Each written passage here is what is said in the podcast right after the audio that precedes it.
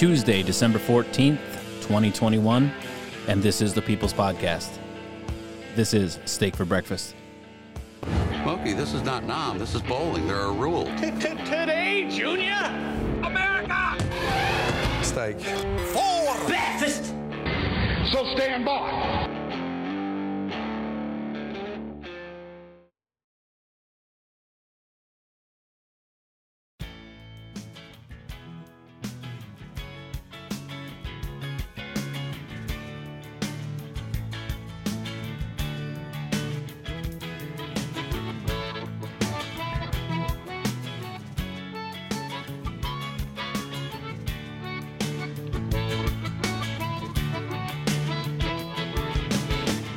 This episode of the podcast is brought to you, as always, by Man Rubs.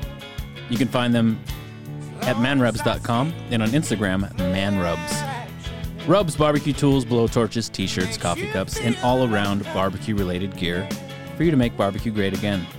Use the code STEAK15 for 15% off your order. Also brought to you by Stay Ready Gear. They're at stayreadygear.com and on Instagram Stay Ready Gear USA. Holsters, custom kydex, mag carriers, tourniquet carriers, on and off duty gear. Lots of stuff. Anything you could possibly need made out of melted kydex, they got you covered. Use the code STEAK for 5% off. Don't get ready, stay ready. you know, the holiday season is upon us. And you can take a lot of those holiday shopping needs out of the equation by jumping online, mypillow.com forward slash steak, and hitting up Mike Lindell at the MyPillow store.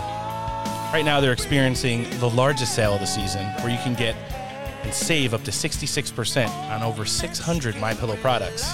Giza sheets, Giza pillows, He's a podcast. Giza slippers, and more. Use promo code STEAK at checkout. The world's most technologically advanced in studio recording gear. The top tier of ear gear can be found at Audeze.com. Specialize in headphones. The quality is angelic. Noah can attest. Fantastic. Love it. Whether you're gaming, potting, blues traveling, or in studio recording, Audeze's got everything you need to take care of those ears and treat them right. They're like the Giza headphones. They're on Facebook, they're on Instagram as well. Mike down at West Coast Survival Arms has been southern, serving Southern California for over a decade. He's got a five star rating. He's a licensed FFL, no tradesies. And uh, he's quick to respond on Facebook Messenger. He's got a newly redesigned website, westcoastsurvivalarms.com. And you can call him via the telephone, 619 870 6992. No one likes their stocking stuffed than when it's stuffed with ammo. Ooh. So hit up Mike over there at West Coast Survival Arms. Our first responders are working hard. It's raining in San Diego today That means people who can't drive are driving. and crashing. When they're off duty, they may be wearing t shirts, sweatshirts, fanny packs, and flip flops from Mediocre Medic. When they're on duty, responding to all those bad drivers and the accidents that they usually cause out here in San Diego, they'll have their patches and their stickers on their med bags and on the sides of the fire trucks, ambulances, and police cars, etc. MediocreMedic.com, find them on Instagram. Dumpbox, home of the Zero Fucks Duck. Go talk to Mark Jar Friday. He's already dropped a Santa Duck this year. Nice. And this weekend, we have our first Home Alone duck of the holiday season. Very Christmassy. Mark's on Facebook, he's on Instagram, and it's also on dumpbox.us. Friends, don't forget to follow us on Instagram at Steak for Podcast Breakfast. There you'll find a link tree that'll take you to all our social medias, our website, the Telegram, and more. And on that note, welcome. Tuesday edition, Steak for Breakfast podcast, episode 90. I'm Roan. Noah's here. Yo. Antoinette's here. What up? What up? We're going to have Joe Kent and Mike Collins, two America First candidates coming up for an America First roundtable. All right, joining us first today on this Tuesday edition of Steak for Breakfast, we have kind of a steak exclusive for our listening audience. We've got an America First panel of candidates, each from a different corner of the country. Uh, jumping in with us first today It, he's running in Georgia 10. It's going to be his first time on Steak for Breakfast. Mike Collins, thanks for joining us.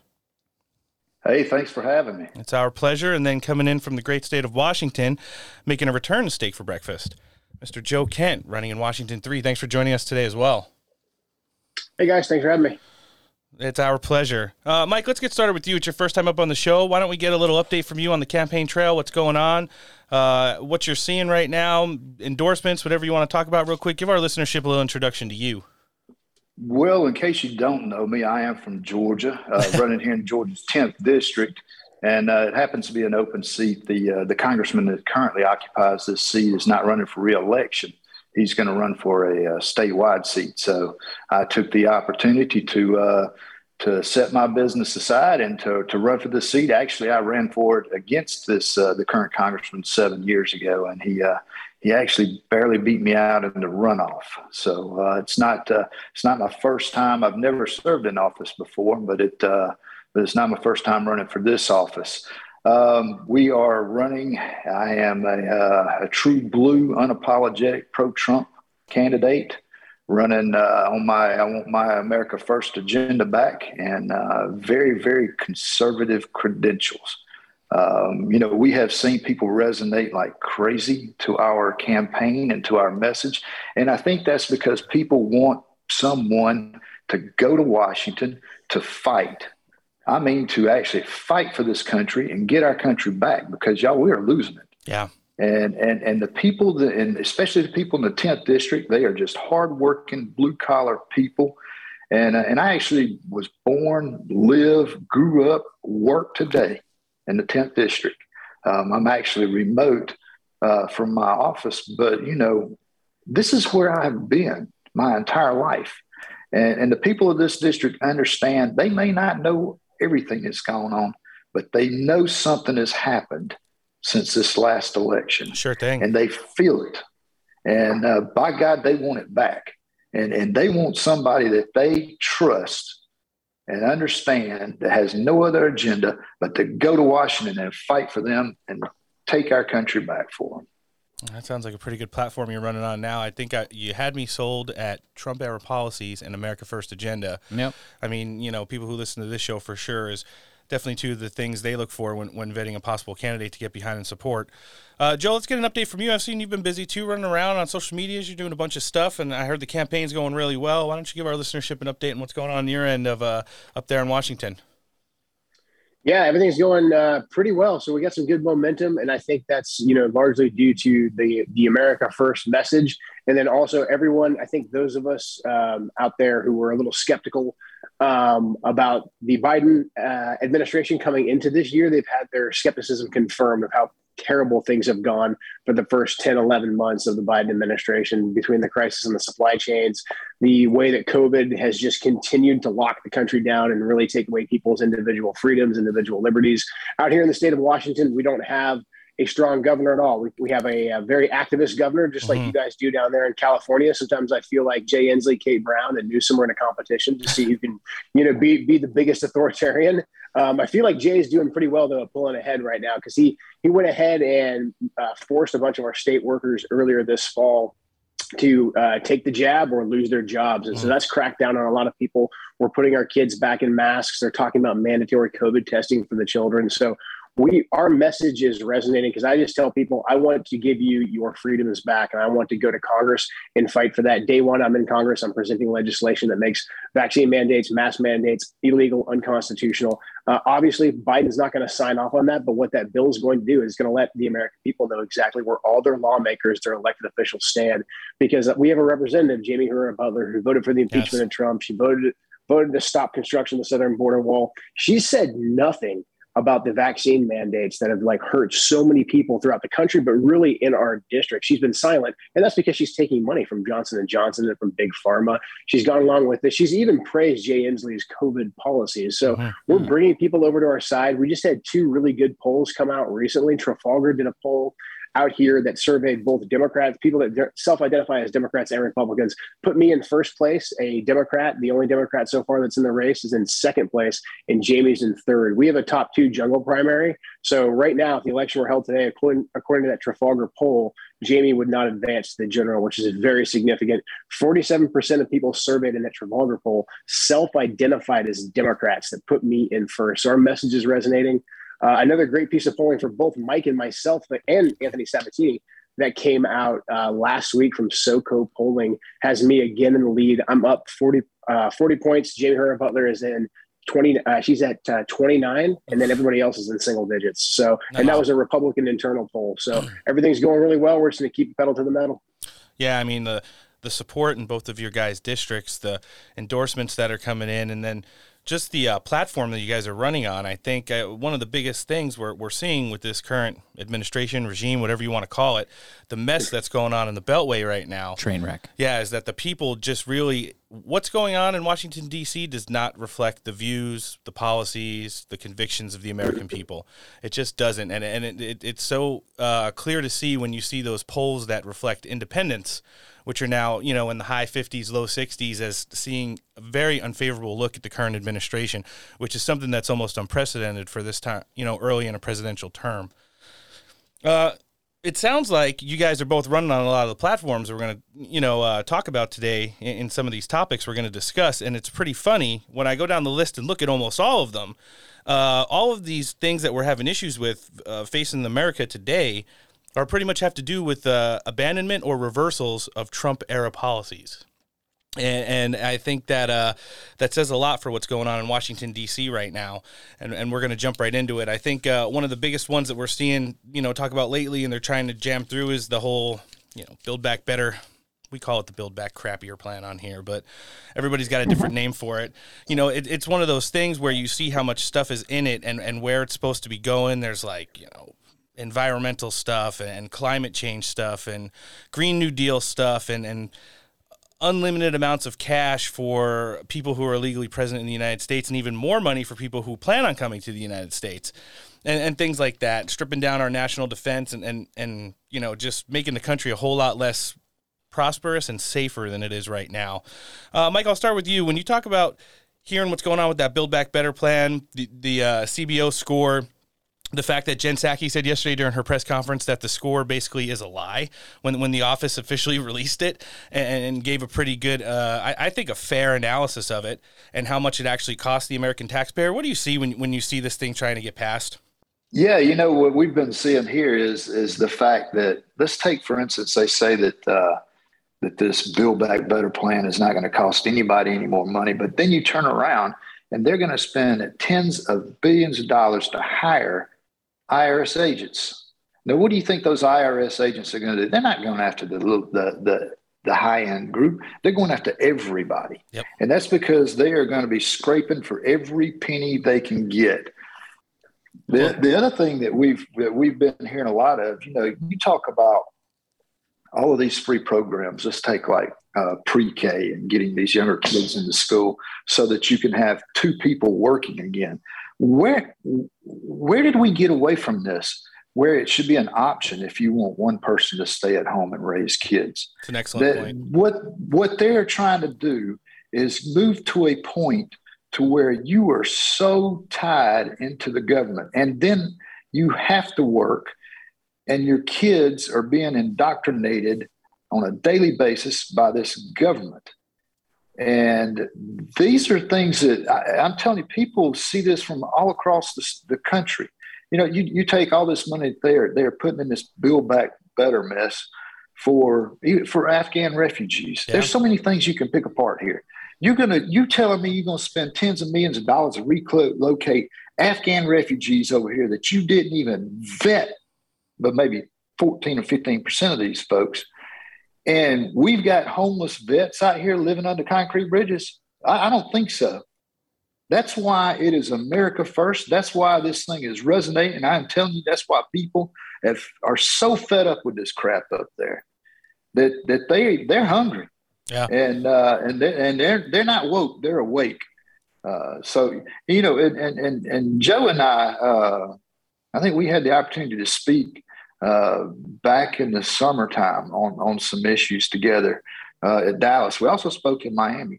And, uh, and I think people are looking for a group of candidates Uh, and, and I say Joe and myself because Joe comes from a military background. Right. I come from a business background. But you know what? We both believe in the Constitution. Our God given rights are given to us by our Creator, and we're running on America first. And, and, uh, Build Back Better, man, that's 180 degrees. It's almost like Biden uh, looks at whatever Trump did or whatever the Trump agenda was and says, boop, we do 100, 180 degrees opposite. And, and that's the route we'll go. Yeah, it definitely looks and, like and that. that's what it's getting us. Yeah, that's definitely what, where where you see some of the uh, popularity coming through with you guys. Well, that was 100% what happened too. It was like everything that Trump did, they canceled and it was it really just felt like it was out of spite. Yeah. And then back to that IRS thing. Well, they're 100% not going to go after anybody in the upper echelon. They're actually going to be told not to. I would venture to say. Don't pay taxes anyway. So. Yeah. Yeah, that's that's true when it comes to their enormous businesses. Joe, what do you think when you see you know this this the issues that they're having and and some of even like the Senate and House Republicans supporting uh, the Build Back Better plan and uh, you know lying basically to their constituents saying, well, there are things in the program that help you, and that's the only reason I'm supporting it. We all know that's not the truth. It's because of they want to just remain in D.C. and line their pockets with as much money as possible. And when you feed into these programs that have so little to do with the country and so much more to do with special interest, that's where all the lobby groups and think tanks and all those things come in. What, what are you seeing when, when you start to look at this bill and, and, and how much traction it's been able to gain even up to this point? Yeah, I'm glad you brought up the Republicans that have really helped keep this thing alive. This thing, to this thing, and the uh, continuing to fund the government and the Mhm. debt ceiling increase all should have been strangled in the crib. They never should have advanced this far. But we had Republicans cross the aisle and then do the whole DC cop out where they say, "Hey," they they talk down to their constituents and they say, "Hey, you guys don't understand. In order for me to keep the system that you can't understand, you're not smart enough to continue to run. I had to sign this bill because that's going to get us." I don't know, some obscure project for the district. Mhm. Meanwhile, it's tacking trillions of dollars onto the national debt, which we can't afford. It's only 10%, if you're being generous, only 10% of the Build Back, Build Back Broke, Build Back Better plan, whatever you want to call it, actually addresses real infrastructure. And even those infrastructure investments are pretty questionable. So there's a couple districts that I'm sure they got their slice of pork. But the American people, even in those districts, let's say your congressman or your senator can come back and say, like, we got you a bridge built, we got you uh, a school improvement, something like that. The American people know that it wasn't worth it. They also know that this Build Back Better plan on its first pass, especially with the Green New Deal type of uh, projects that are in there with the Yeah. electric vehicle charging um, program they want to implement, that is a payday upwards of 300 billion, 350 billion dollars on its first pass to the Chinese Communist Party to buy all the lithium and to buy all the infrastructure that's going to go for these electric car charging stations. You know, and, and so the American people are like, why are we trying to build electric car charging stations that's going to benefit our number one geostrategic foe who already has all of our supply lines gobbled up? And then at the same time, we took out our entire uh, oil production and fuel production economy, and everyone can feel that at the, the price at the pump. Oh, yeah. So I think I think your traditional DC Republicans that are voting for these bills and that are that are part of the problem solvers caucus, like my opponent is, Hmm. they say, "Hey, I have I have to cut these deals, guys." The American people, the Republican base, and even a lot of people that are crossing over to our side, they simply don't believe that anymore. They want to hear common sense. If you're going to pass an infrastructure bill, everybody throughout the country should be able to point at the physical infrastructure that's you know going to be actually made from this bill. It shouldn't be a bunch of obscure concepts, and, and people see through the trees. They understand what hiring more IRS agents is going to mean for them. They understand that um, on its they understand that um, with this bill, you're just going to have more and more government control, cradle Right. to grave. When the government says, like, "Hey, we're going to," like Mike pointed out, "Hey, we're going to give you money for pre-K so that both of you guys can get back to work," Uh, and so like the IRS agents you hire can now tax both of us even more, and you get control of our kids at a younger age. I, I- I just think you know there's there is a great awakening going on throughout the country, and the the corporate GOP they don't see that. No, they certainly don't. And, and it's one of those things where it's there's such a huge crop of candidates like yourselves, America First, you know, ones that are really supporting those Trump era policies that are coming out right now that are you guys are all starting to organize. I think that was the biggest thing. We Joe, we talked to you so early in your campaign. It was like right at the beginning. Uh, You Yeah. know, same thing with a couple other of the candidates we've had on. But now as we have people start to come back or we get people a little bit later on down the road, whether it be via endorsement or just like, you know, uh, in, in their areas they become real popular. I think some of the things you see is these candidates start to show up at speaking events together and rallying off each other's strengths. Like Mike mentioned, you know, Joe with your military background, and then Mike and his background in big business and stuff like that. You know, it's it's one of those things where you guys have such an understanding of how the country really works, but not only that, where the people that whose districts you guys are going to be representing, how it's affecting them, and I think that's part of the critical matter right now. That's that's going into the strength and popularity of both your guys' campaign. I want to segue now. Joe, you talked about it in the beginning about governors one upping each other. I don't know if you saw today. Well, it was late yesterday afternoon just as soon as he got back from his vacation and right before he left for his national book tour, Gavin Newsom announced that California would be uh, implementing, well, re implementing a uh, statewide indoor mask mandate starting tonight at midnight. Awesome. Um, yeah.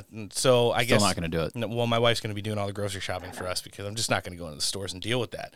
Um, we've seen some of these things with COVID, uh, everything from kind of like the way the administration has turned well, they've kind of demonized the vaccine with the mandates all the way up, you know, how it's affecting like federal workers and private businesses. We've seen things stalled in court, but I did see today that there was like 27 people in the airport Air Force who were they, they they were fired essentially because, you know, they they refused to take it.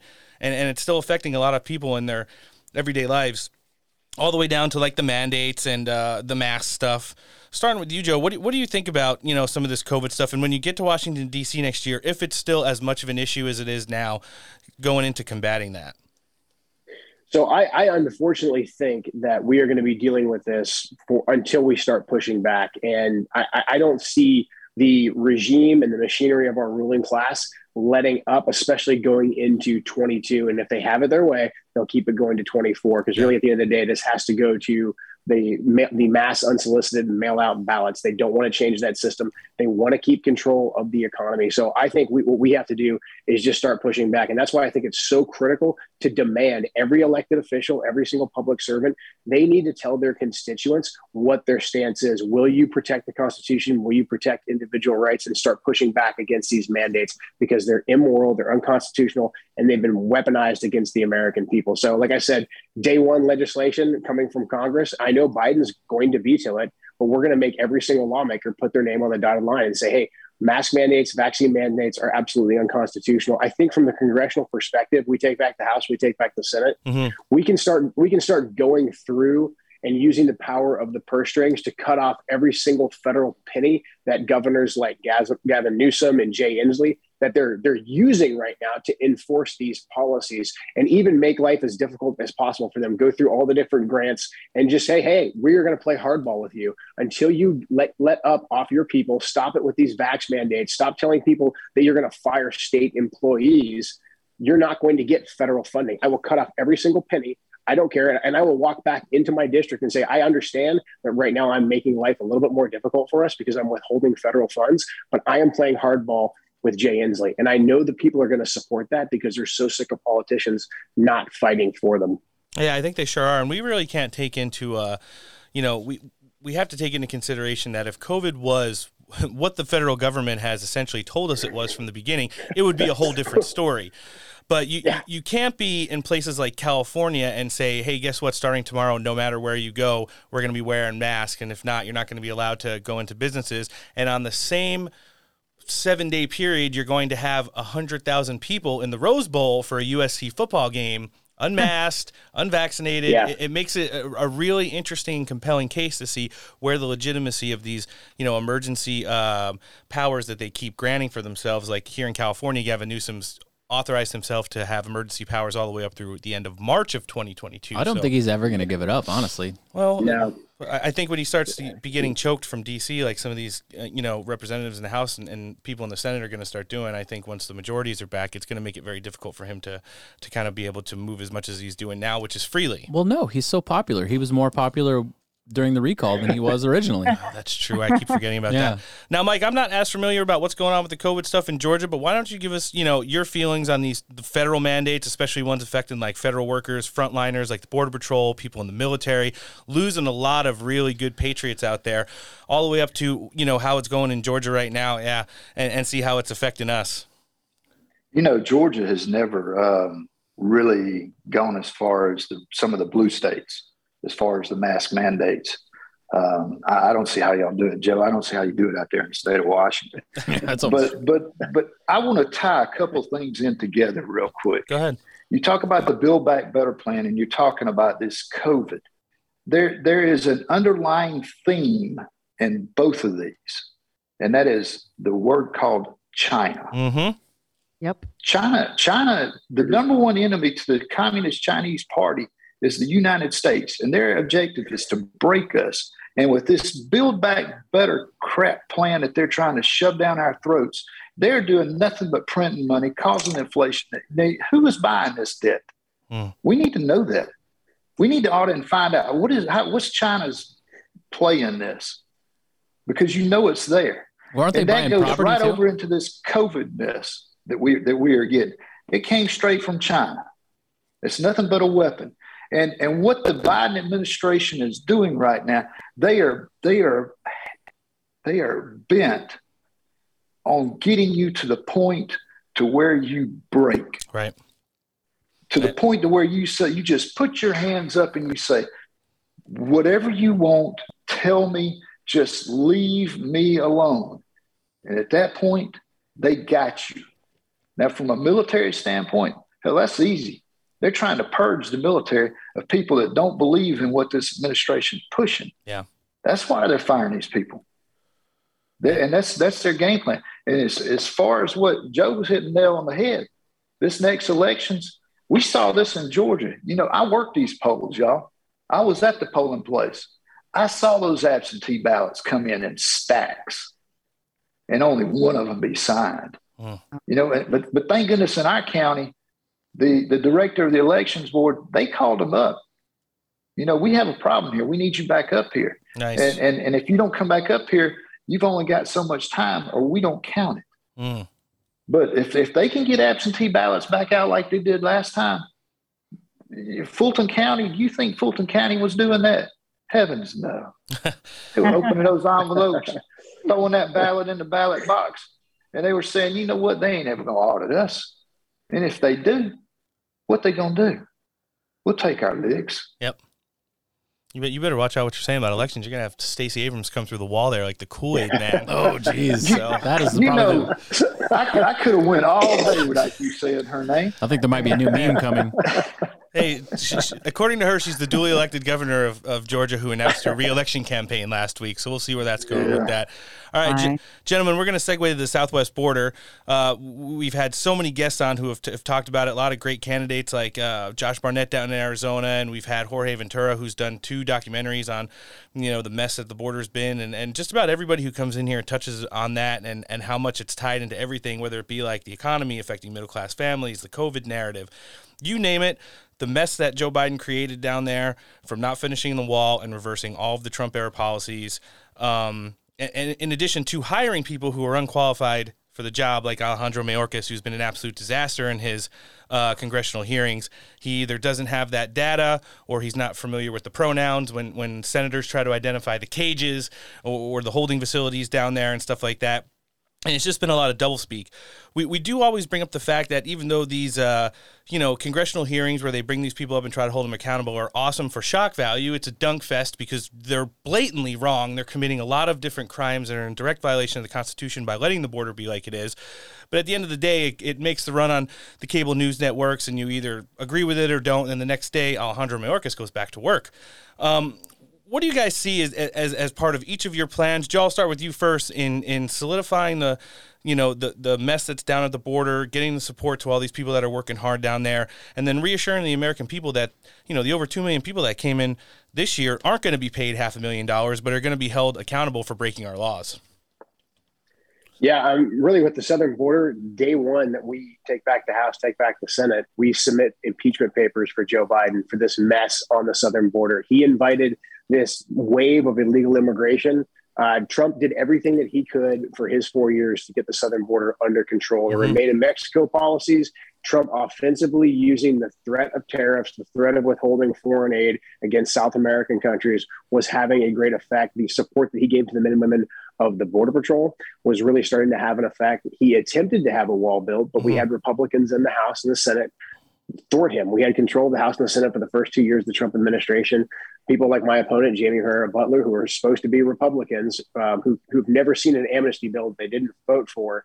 They crossed the aisles and voted with the Democrats to stop construction of the southern border wall. So I've actually been down there. Uh, Paul Gosar, your great Paul Gosar, gave me a tour of the border. He's he showed great. me the exact spot where they stopped building the wall, and it's ridiculous because the taxpayers we still paid for it. Mhm. So all the material is just laying, literally laying down there Yeah, in the dust waste. in the Arizona, Texas, in the Texas heat, and there's illegal immigrants walking around it, even walking over it, walking right into our country. And so I think we have to have a really strong policy to get the military down there, finish the wall, reinforce the border patrol and uh, DHS, and then I think on the on the U.S. side, we need to start going after employers that are hiring illegal immigrants, cut off all federal assistance to illegal immigrants. Like we cannot be passing any kind of social welfare bill that's going to go into the hands of illegal immigrants. There has to be some sort of verification process that you're actually a U.S. citizen before you get access to our welfare state. And that's going to cause a lot of people just to self-deport. A lot of these folks are rational actors that they heard that the U.S. was open. Joe Biden was going to give them all this money, all these different plans and programs.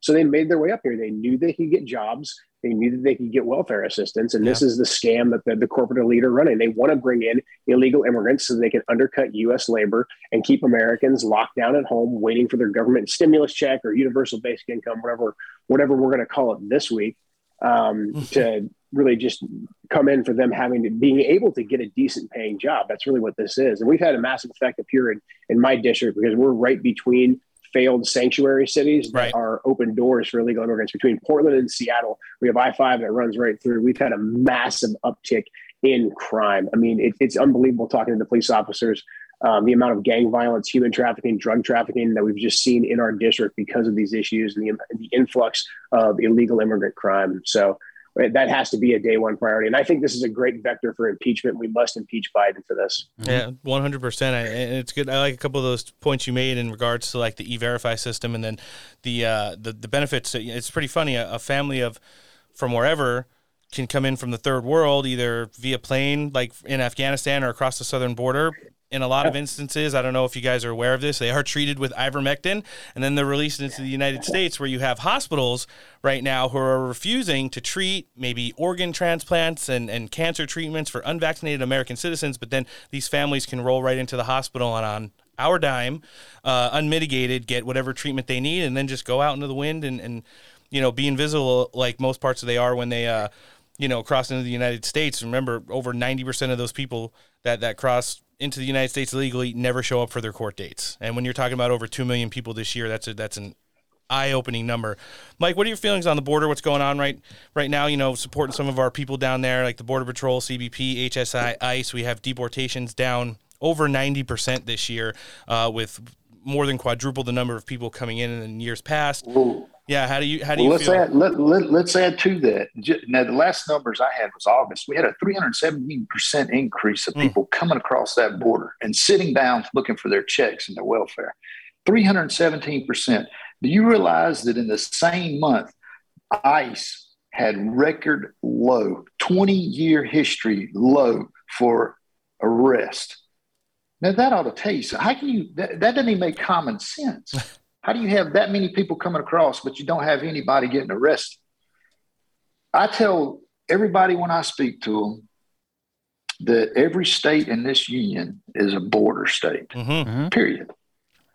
You think about the, and I'm in trucking, and, and one of our biggest issues that we're involved with is truckers against trafficking. Oh, nice. Human trafficking is so bad in this country that uh, that when they leave that southern border open, it, it it just ramped right back up. Yep. And it's getting worse. And then and I and I'm gonna throw my people out there again. There is one word that's tied into all this mess, and that's China. Mhm. I don't care if it's the fentanyl problem that we have, it's coming straight from them, or it's it's the Chinese over here with the Confucius institutions hmm cramming the the, the Ch- demanding that they are they say who's on boards, what's being taught, how many Chinese people are coming over here to learn stuff, or whether it's the Chinese coming over here taking our jobs at half the price, taking that intellectual property back to China, Yep. producing this cheap Chinese crap, and then sending it back over here for us to buy. Y'all, we've got to stop that. I say we limit every bit of the immigration right now until we straighten out the problems that we have right here in our country. and we've got to finish that wall down there, and we got to stop this chain migration crap that's going on. We we don't know. How, I think they said in excess of what 1.4, 1.5 million people have come across that border either through being brought in as foreign pe- people into our country or just plain ID illegals. Yeah. And that was just through August. Yep. Yeah, the number creeps closer and closer to 2 million every day with the fiscal year uh, coming to an end here in a few weeks. Uh, Mike, I want to stick with you. We're going to jump into the supply chain transportation stuff right now. You know, that's that's kind of your background and your specialty. Yeah, Uh, throw I- me in that briar patch. Well, well, here you go. You have probably one of the least qualified people in the history of the cabinet seat, Pete Buttigieg, right now up there. Yeah, if you're gonna pick on Mayor Pete now, and, and, you know it's it's definitely been reflected in the stuff we every week we have either him or we had a finance expert that came in last week and talked about the supply and demand. You know the the Biden administration sat down with the heads of some of the larger uh, cable news networks, and you've seen people like Jim Cramer go on TV and say the economy. What did he say? It was better now. Like this is the Roaring Twenties all over again. It's uh, basically the biggest joke you could ever make. yeah, bad said. joke. What Yeah. planet are they living on? Yeah. and, and it's just one of those things right now where we're, we're kind of seeing all of those uh, Trump era policies that were dissolved, and, and that has to do with you know regulating China, tariffs across the board for everybody, really hurting the American people, especially at the holidays. Everything is doubled and tripled the price from gas to fill your car or to heat your home, all the way up to like food and toys that people are trying to buy their kids for Christmas if they can find them.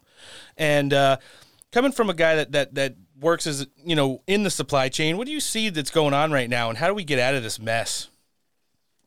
I see that we have an administration that is bent on America last. Yeah. Uh, it's more of an identity politics uh, to put people in position than anything. You take poor old Mayor Pete. Uh, if you wanted me to give some advice to Pete, I'd say, Pete, make sure that you turn the light off when you leave Mm, and just stay gone. Stay gone on maternity, paternity, whatever. Raise your kid, That's come the- back in a couple years and, and, and everything will be fine. Because you he has no clue of what's going on. You talk about seven weeks and we're going to pump out a truck driver. We're going to produce truck drivers in seven weeks. Do you realize that 98% of the trucking companies in this country are 20 trucks or less? Mm, now i'm 100 i'm around 115 trucks on the road i have to have two years driving experience before i can put you in a truck now, what do you think those 98% out there are going to be able to do? They're not, we can't do anything with these people they're pumping out every seven weeks.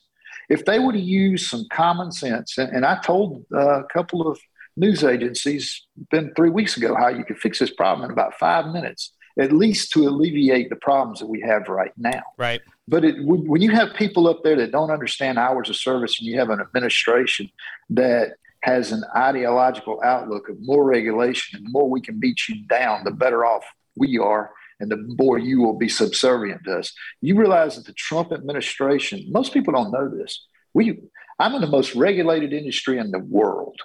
And if there's any bankers listening, we'll have to fight about that on a different day. Hmm. but but we we are regulated to the teeth. And if it hadn't been for the Trump administration going in and fixing some of this hours of service mess that has been put on us, we would be in a whole lot worse shape today than what we are. But at least you had an administration that was working on regulations and reining in these deadline bureaucrats that don't answer to a soul. And uh, and that's one thing we got to address. We should be able to fire these people because all they do is sit up there, and if they could think of one more regulation and put a little feather in their cap, they think the better off they are. Well, sure thing. That- They don't they, they, they don't know anything about your business, probably never stepped foot in a trucking company parking lot, but yet they're going to tell you how to run your business. Yeah, I, I think that was one of the day one things that we saw Trump really get into and start to rip down, and, and that's when you really started to see the economy uh, begin to boom under the, the beginning of his presidency. Well, it's like the uh, the trucking companies in California, right? Aren't they? Uh, if you're an owner operator, you're not allowed to be moving goods right now. No, Oh wow! I Well, if you have a truck, if you if you have a truck that's a certain age, Yeah. you know, Yeah. we don't we don't go to California. Good for I, I you did not lose anything in that state, and I have no desire to. I, I make enough money without going there Well, to there put you up with because they have extra state regulations over and above the federal regs. Yep. And, and and I don't. I, we don't have to go there, so we choose not to. Yeah. And you see a lot more people doing that blatantly now when they see all of these regulations and red tape coming back. Well, and then you wonder why the Long Beach port is just totally swamped right now. It's like, well, maybe if you hadn't precluded half the friggin' drivers from being able to move goods. Just saying. It's pretty funny. All of those regulations don't really count on all the trucks coming from Mexico, though, and probably in from Canada as well. Yep. They, they just forget about those. Those are made out of baling wire and duct tape. Oh, there you go.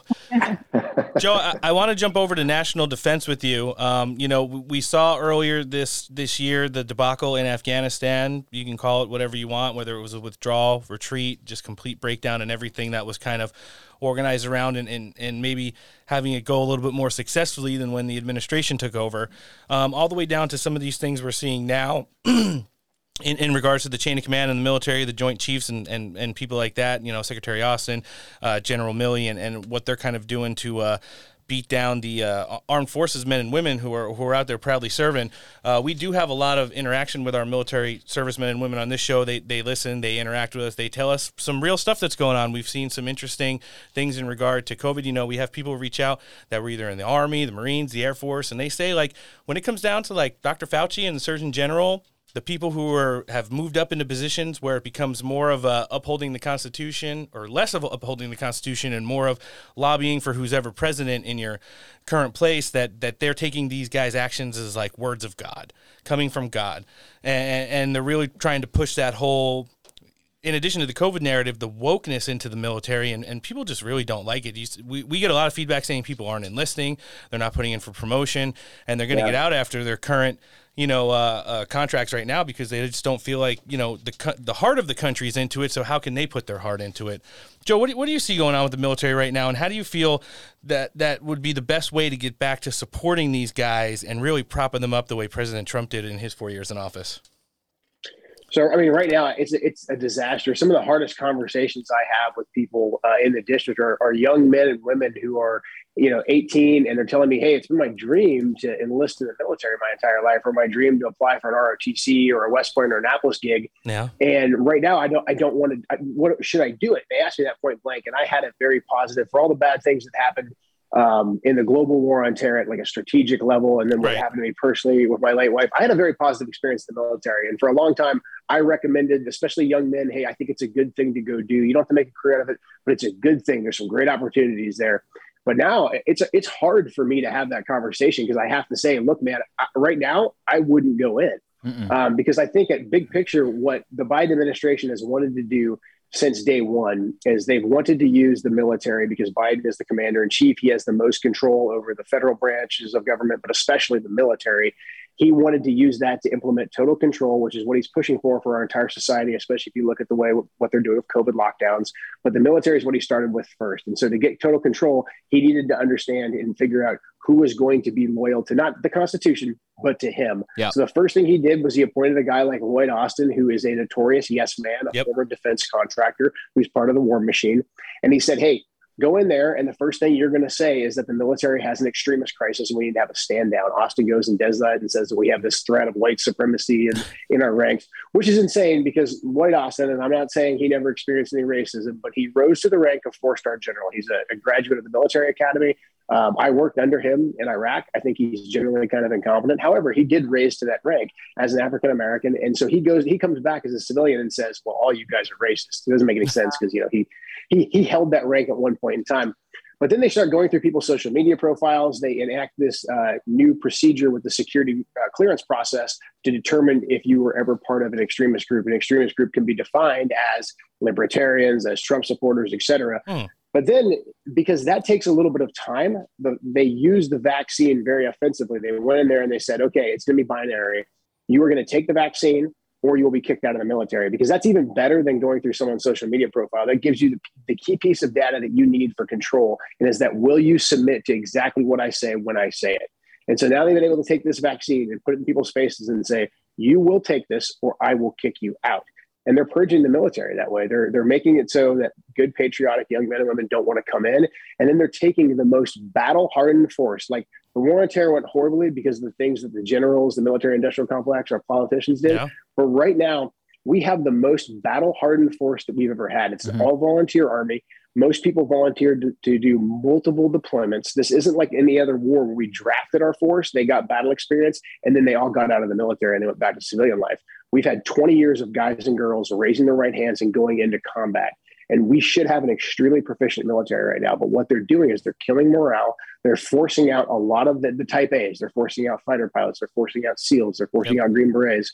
My old community, the Army Special Operations community, I get friends reaching out to me all the time that are over the 10 year mark. So the military is definitely a career for them, but a lot of them are getting out. And these are guys that have, you know, 10, 15 combat deployments in some cases. This is, this is the institutional knowledge that we don't want to lose going into a competition potentially, hopefully not, but potentially with China. And China and all of our adversaries, but especially China, they see our weakness. They saw what just happened in Afghanistan they know the full scope of Joe Biden's foreign policy resume, which is a which was abysmal before he ever set foot in the White House as vice president, and then especially as president. It was bad enough, and then the way that Afghanistan was handled, and the way that uh, Secretary of, or excuse me, Joint Chief of Staff Milley yeah. has really developed this really weird, completely and totally illegal relationship with senior members of the Chinese Communist Party where he's having he's bragging about having phone calls with them where he's saying, I'll give you advanced warning if, if we're going to attack you because you know Trump's bad or something. That seems okay, right? Um, yeah. Like, yeah, right. I, I know. Like, it, it's just that and the fact that the Chinese really control, like like Mike pointed out, our economy. Yep. They have control of our supply lines right now. They're testing these nuclear, these advanced nuclear weapons that we're saying caught us off guard. So, I, I mean, I think we are in a very bad way to get that back on track. I mean, we have to get rid of a lot of this current leadership that's in the military at, at the, the uniform and the civilian level. We have to have accountability for what happened in Afghanistan. And I think, you know, start to walk that back, start with the withdrawal, and then start going all the way back, have a full Afghan War Commission, point out a lot of the relationships between the military industrial complex, the yes. Pentagon proper, guys like Lloyd Austin. These people need to be held accountable, and we have to have that. Otherwise, the military is going to continue to be this institution that we just we can't trust or rely on anymore, and our enemies will exploit that. And then I think we have to get back to really just concentrating on war fighting skills. No more th- this whole woke agenda. It's, it's just absolutely corrosive. The military is one of the best, um, I would say, merit based systems that we have in our country. I mean, I, I went in the Army in 98 and retired in, in 2018 and it was always hey you you have to prove your merits based on who you are. When you come in the military nobody cares what your background was. You are all equally worthless. Like that was the yeah. that was the mantra. And, and i think that's a great thing. We need to get back to that. Like prove your merits get back to your core competencies as war fighting, have the have Congress provide more oversight. I think the reason why things went so off the rails in the global war on terror, there's multiple reasons, but a big reason is that Congress was just asleep at the wheel. Yeah. They weren't doing any oversight. I want to see aggressive oversight in everything that's going on in the military right now.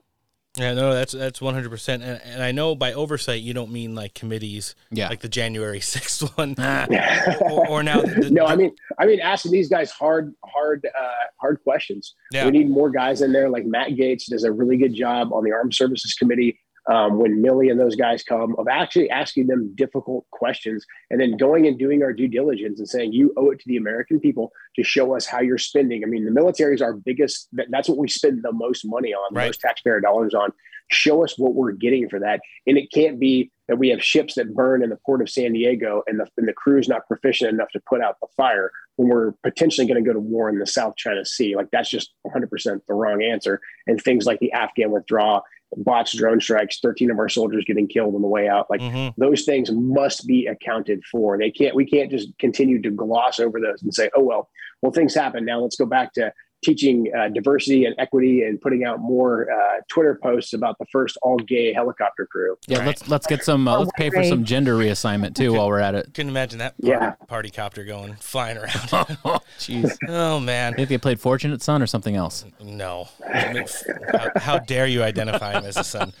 Uh, Mike, you know, we saw the uh, a senior Chinese foreign minister today come out and say that the, uh, China and Russia are going to be sitting down uh, unilaterally to discuss how you know America's arbitrary interference into human rights issues and accusations versus both of those countries, which include all the way down to military intervention, is going to be uh, you know, talked about at an upcoming summit that the two nations have coming up here. Piggybacking off of what Joe said in regards to the military, I know there's a lot of men and women who serve in uh, the great state of Georgia. What do you feel like, you know, part of the solution is, in addition to what Joe said, could be getting these military guys back up and uh, on their feet and, and having us proudly, uh, you know, look at them in the way they were during the Trump administration?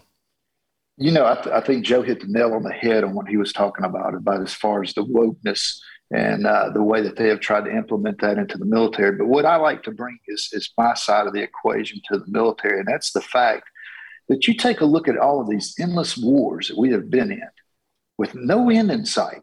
And, and you got to ask yourself, what's going on here from a business standpoint? Mm-hmm. And, and every time something comes up, what is the first thing we do? We rattle our sabers, and by God, we're going to buy all this equipment and defense, and we're going to go to war. You know, you realize that the, the, suits over in the Pentagon, they wind up in the defense contractor's boardroom. And and the way, if you really want to defeat China, and you really want to defeat Russia, the way you do it is the economy. You beat them with the economy. You know, you you go in and, and we we get our debt under control. We we get this deficit that we have out in the budget, and you start making China irrelevant. Mhm. Russia, easy way to do that. Our Keystone Pipeline had them by the You by can the throat. you can for- say it. for about a, I'll hone it. it, it had them down. Russia, it- that's the whole reason with Russia and the Ukraine right now, is because of that Nord Stream pipeline over there. Yep. You know, it, it, as long as Trump and he, Trump, man, the guy was smart. He had them sanctioned where they wouldn't finish the Nord Stream pipeline. The pipeline runs underground through Ukraine to get to the rest of Europe. So if if if if Russia wanted to invade Ukraine, you know what they were going to do? They were going to bomb up, and tear up the pipeline. Yep. Russia couldn't afford that. Now we got Biden, and, and, and the sanctions are off. Hey, go Belgian Nord Stream pipeline. What's the first thing they do? They line up at the border. Yep. What's the first thing we do? Man, we got to rattle our sabers. Yeah, you It got was a pretty easy fix. So Yeah, that, and- that's the part, the aspects I look at. and what I And bring it generated a whole other group of people that are claiming asylum at the United States now too. Oh, imagine that. So, and, and they're going to have valid claims when you have people on uh, Senate committee hearings last week saying that they uh, are not taking using tactical nukes off the table Right. against Russia on the Ukraine border. Well, the other thing is with all these government people that go into like defense contracting and let's say government people that end up working for these pharmaceutical companies on another topic there. It's like I feel like if you're in some of these jobs, like you should have to sign some sort of like agreement where you're like you're here to do this job. You don't like for X amount of years after you finish this job, you're not allowed to go into something directly Involved. contradicting of what you're supposed to be doing right now. Yeah. Yeah, I was watching, you know, I've been watching that. Well, I just finished that series, Dopesick, on. Oh, that's really good. It is good, but there's that one point where they're trying to build the case against Big Pharma and they're talking to those two ladies and, and, you know, they clear the room and they're like, I don't understand. You're telling me that like these people work for the pharmacy companies, they develop the drugs, and then they retire and immediately go work for the lobby groups to make sure they get the max amount of money possible. And she's like, Yes. And he's like, That doesn't make any sense. and she's like, Yes, but it's totally legal. Yeah. So you know that, and, and you know they just kind of put it out there as, as some of the stuff they're doing. Guys, I got, I'm down to our last two topics here. I want to I want to get you guys to weigh in on both of these because I think they're very important. Uh, you know, and and we'll, we won't keep you guys too long. Uh, weaponization of the federal agencies uh, over the last couple of months, especially Oh, since the beginning of of the administration. Joe, I'm going to jump to you first. You know, you've seen stuff with with the FBI being involved, uh, all the way up through things with Governor Whitmer in Michigan. Uh, we're getting to the bottom of stuff that happened on January 6th. Who knows what else is going on? Uh, you know, we have FBI groups that are now infiltrating uh, PTA meetings. And, uh, you know, we did see a lot of coordination in the 2020 presidential election stemming from that Time article where big tech, uh, labor yeah. unions, the teachers unions all kind of got together to just smear the president as much as he can with the help of the FDA, the NIH, and the CDC in regards to saying the president was dropping the ball on the COVID narrative. We all know that's not the truth because you know, even though it's something we take very seriously, it never was what they told us it was. And, uh, you know, we're kind of there. These federal agencies have not been regulated in any way, shape, or form. There was some news, Joe, I saw you touched on it about a week ago in regards to the CIA. You can get into that a little bit if you want. Um, but but I want I want to get both of your opinions on, on how we could hold these. You know, you see people like Merrick Garland, who was complete revenge hire you know, on behalf of this administration for what happened with him during the Obama administration in the Supreme Court. Uh, you know, just playing stupid and acting like a disheveled old man. And whether or not that's the case, the people around him are definitely doing things to hurt the American people uh, via the offices of, uh, you know, the highest levels of government. So, what do you think? Yeah, I mean, this is another thing that we're going to have to tackle right away in uh, 23 is we're going to have to have we're going to have to bring the national security state to heel, essentially a church committee 2.0.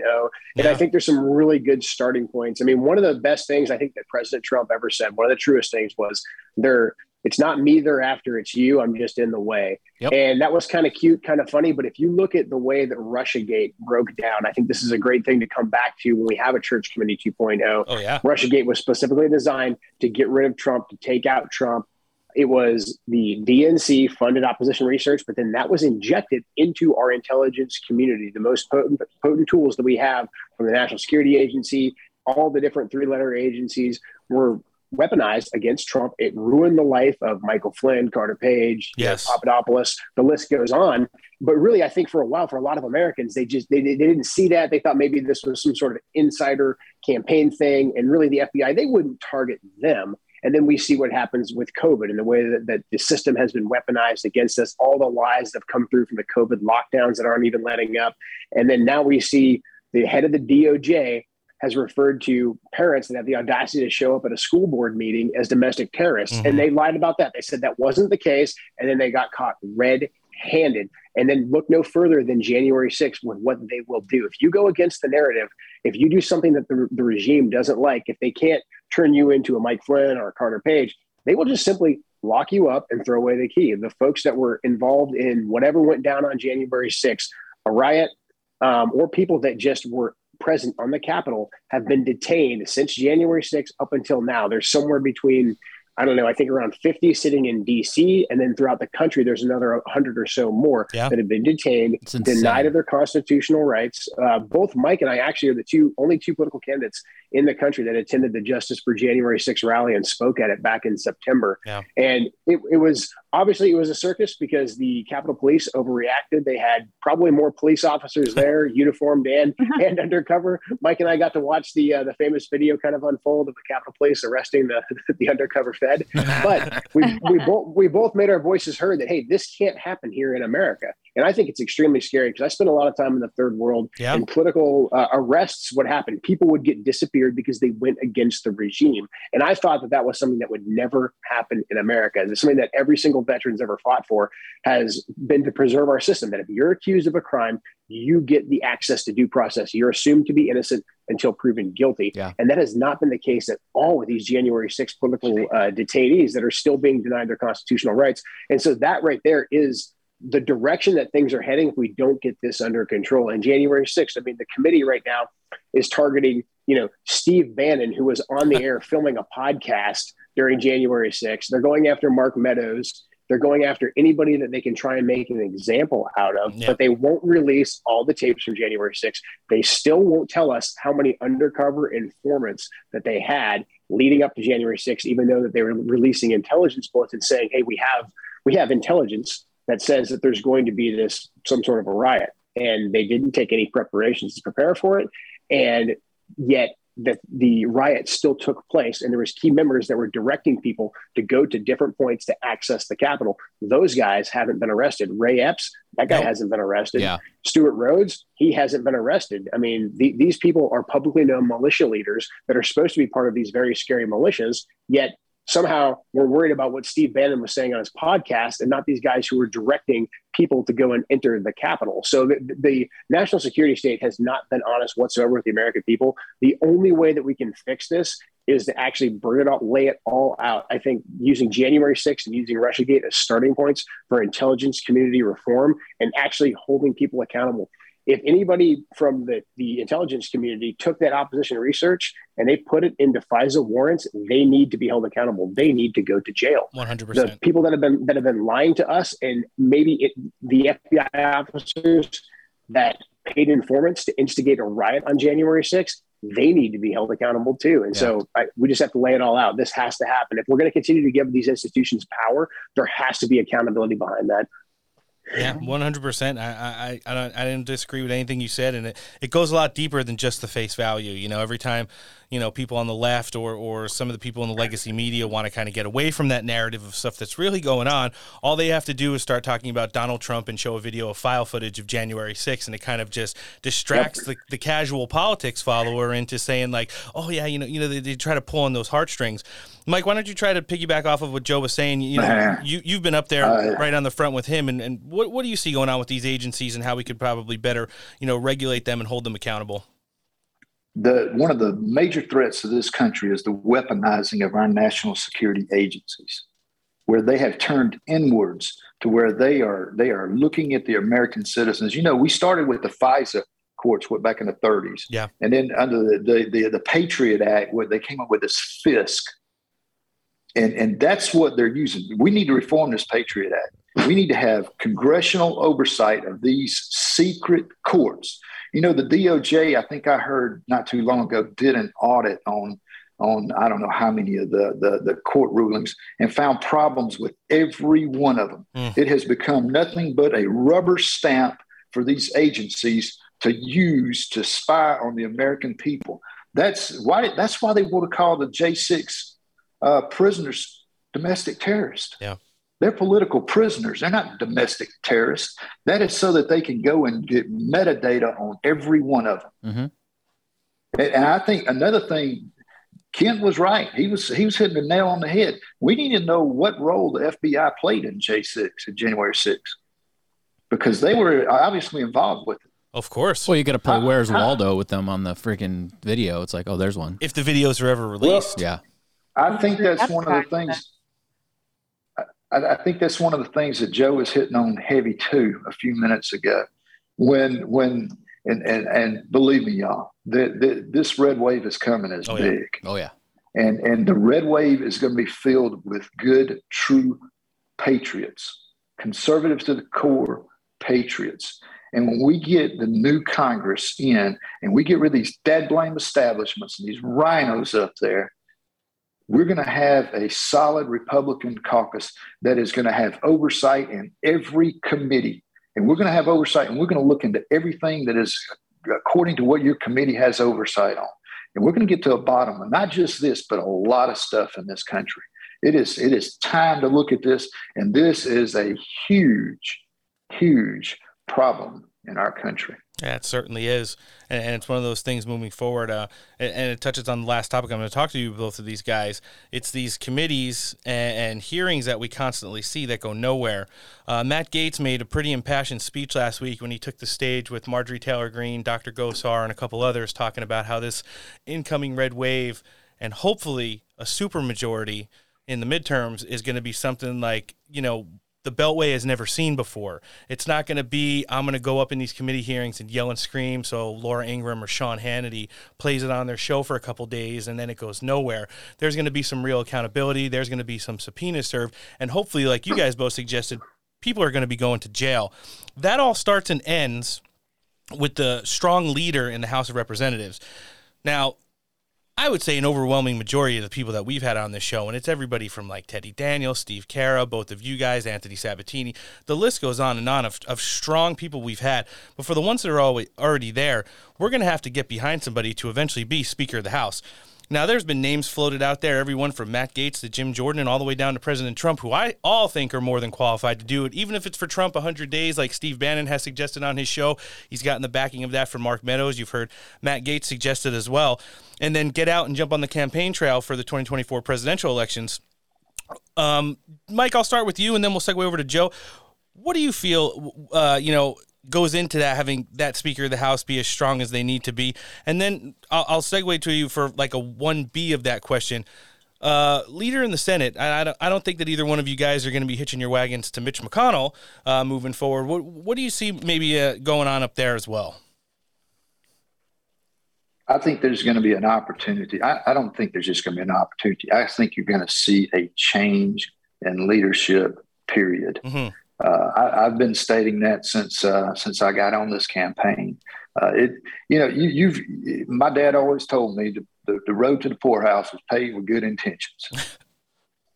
and, and, and, and they, the leadership we have in the Republic, they may have some good intentions. I don't know but but their leadership skills are not there. You take those 13 people that Joe mentioned a while back that voted for that stinking infrastructure bill. Yep. Piece of junk bill. Why weren't they held accountable? Well, you know, somebody told me last week, well, it wasn't but two in leadership. Well, you know what? It don't take to make an example out of one. Mm-hmm. Get the rest of them fall in line. But you you need to start holding people accountable for these bad votes. And and we need new leadership in the House hey, I, I, I'm, I'm wholeheartedly looking. I think Congressman Banks would probably make a good one too. Yeah, you're right there. You're right there. And and you want to know what the, the sad part about it is we're seeing it more prevalently now because leadership at the top has changed. So, you know, it, it's going to take people in like the uh, Freedom Caucus or, or ones who are really conservative to go out there and, and really document these ones in the House and Senate who are continuously voting with these bills. However, like we've all touched on throughout the course of this, this is something that started with the Never Trumpers during the Trump administration. And it would just be like, oh, well, you know, they're not toeing party lines because they don't agree with the president. They don't agree with what he said. They think he's racist on Mexico. They think he's, you know, bad on calling China virus, China virus, and stuff like that. But now we're actually seeing that it didn't have anything to do with the president. It's their special interests, it's their lobby groups, it's pork tied into bills. And the fact that they know when these committees pull them up in front of it and ask them the questions, the questions are going to be softballs, and the next day they all get to go back to work consequence free. So I, I, definitely think it's it's great that Mike, you see a real strong change in leadership going on. Joe, I want to ask no, you. Go ahead. Well, you know, I, I just want to add to that real quickly sure. too. I tell people when I finish up speaking, you you know, the time for civility, the time for compromise, the time for bipartisanship, man, all, all that's out the door. Yes. That's done for. You better send real warriors to Congress. You have the opportunity to. We don't have the opportunity just to put an R in a seat. We got an opportunity to put the right R in the seat, mm. and that is a true patriot warrior that knows that he is or she is going to Congress you may not make it for two years. If these people can do what they did to Donald Trump, man, Lord help, well, just think what they can do to somebody in Congress. But you better go with the understanding that you're going to put it all on the line. And you may you may be torn down and you may be shipped back in a box in two years. But as long as you go with that attitude, then you will succeed. And that is what we are seeing out there across the country. People like me, people like Joe, people like Sabatini. There's a number of us out there. Yeah, it definitely is. And, uh, you know, it's one of those things, like you said, even if it means you're only going to be there for two years, you're going to have your resume to go off of, just like President Trump had when it comes to the, you know, foreign relations, getting out of treaties, securing the border, strong military. Like all of those things are fact. Whether or not you like the way he did it or said it, how as much as he improved the overallness of the country during his time in office is unparalleled and not up for debate. Joe, I want to ask you the same thing. Leadership in the Senate, Mitch McConnell, I don't see you hooking your wagon to his hitch. And then down in the House of Representatives, what are some of the things you're seeing maybe as a Speaker of the House moving forward? Yeah, I mean, I, I love the idea of Speaker Trump, so I would fully fully amazing. support that.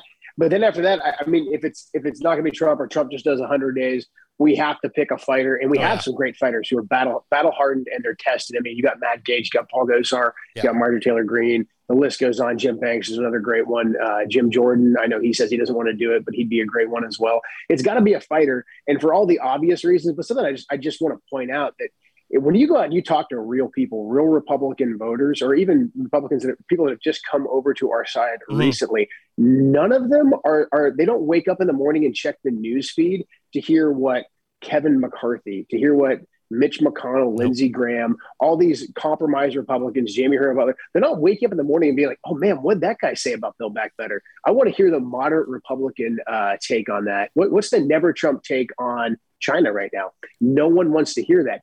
Eh, the driving, con- who is driving the conversation is it's Matt Gaetz, it's MTG, it's Gosar, it's the it's the actual fighters that are out there. Donald Trump is putting out press releases on a daily basis through surrogates to get on social media because people want to know what Trump has to say about these issues because he's still, whether or not the establishment likes it or not, he is still polling at 95% approval rating amongst people that identify as Republicans. And that's mm-hmm. just folks that identify as Republicans. I think if you take Trump Trump's name off of it and you just say what the policy is to a lot of independents, they're going to nod their heads and say, "Oh yeah, that's what I want to hear." Yeah. No one is longing to hear the Mitch the Mitch McConnell nuanced take on why we had to compromise something. There's not a Republican out there that wants to hear that. So we have to bring that to uh, to how we choose and select our leaders. Because the the old conventional logic is that we have to have this guy who kind of sits like right in the middle because he can still cut deals with the other side and he can really you know rein in all those really boisterous people that Yeah. are over there on the, the far right or the new right or whatever you want to call us. I think that old logic is completely flawed because really what's the record of that old logic? It's it's just surrender and compromise look no further than the first two years of the Trump administration. We had a mandate from the American people for the America First agenda. And you had Paul Ryan and Mm. all those clowns, Mitch McConnell, Chris who Christie. did nothing but thwart, yeah, but thwart the will of the American people. So when Yep. we go back and we take back, we, we have this red wave. We have to reflect the will of the American people, or we will be unworthy of the mandate that they have given us. And then we should be primaried. One hundred percent. I mean, the days of we're going to try and repeal Obamacare and we'll try to lower your taxes are over. Yeah. Those days are over. Yeah. That, that, that is no longer the Republican platform and, and amnesty for illegals. We'll, we'll get to a deal that stops as many coming in, but we're going to give everybody green cards and the path to citizenship. Yeah, th- those days are over. All right, I'm gonna we're, we're wrapping up with you guys here. Mike, I want to give you the opportunity, quick closing statement, and then at the end, please, social media is where our listeners can find you. Well, uh, first of all, I appreciate the opportunity to be on here with you. You know, I, I, I like to tell folks I'm, I'm 54 years old. I've uh, I've been in the trucking business for over 30 years Mm. and, and done pretty daggone good at what I do. And, uh, and our two sons run our business now. So my wife and I, we had planned on traveling and seeing the country. And, and, and I didn't choose this fight, but it chose me. And we are we are going to take this fight to U.S. Congress. We're going to Washington D.C. We're going to win our race, and by God, we're going to take our country back. If you if you're looking for somebody to go up there and wants to go out to eat with the lobbyists and, and go to the parties at nighttime with the folks, I'm I'm not your guy. I'm not a management. I'm a fixer. I'm an entrepreneur that'll go and build or fix whatever needs to be fixed. And then, oh, Mikey will come on back to Georgia. And if that's something you want to see, we could use your help because these oh, these races are not cheap. They're ridiculously expensive. But uh, you can find us at MikeCollinsGA.com. You can use Mike Collins GA and you can float across any of the social medias as long as they don't put me back in jail. They actually put my not only my campaign in Facebook jail, but they put my company in Facebook jail. Wow. Gosh, You, you want to get that's another subject I'd love to get on one day. But the, you can find us at MikeCollinsGA.com. I would love to have you vote. I'd love to have you support if you live in the 10th district. And uh, we look forward to going up there and fighting a good fight in Congress for you. I like it. And you want to know what? You're not totally wrong. If everything goes as planned after the midterms, you and your wife are still going to get to travel and see parts of the country. Yeah. Joe, why don't you tell our listening audience closing remarks and then where they could find you across socials? Yeah, I mean, closing remarks. I, I think everyone uh, throughout the country right now they see what the stakes are. Particularly if you're in Washington State in, in our third congressional district here, you know the stakes. The the left, the regime, Inslee, Biden, they want complete and total control of your life. And just like Mike said, I, I didn't choose this fight either. I, I served this country, fought overseas, 11 combat deployments, a little over 21 years uh, after my late wife was killed um, because of a policy failure by unelected bureaucrats. I really just intended to come back here to the Pacific Northwest, get my kids closer to my family, and raise my kids. But seeing the tactics that are being used against the American people, the tactics of an authoritarian regime, the same types of tactics that I fought against overseas, I realized I had to step back up once again. So I am up against an impeachment voter. She voted for the impeachment of President Trump. She voted to leave our southern border wide open. She voted to let Antifa and BLM continue to burn our cities here. She voted against uh, having Trump deploy the National Guard to quell that violence.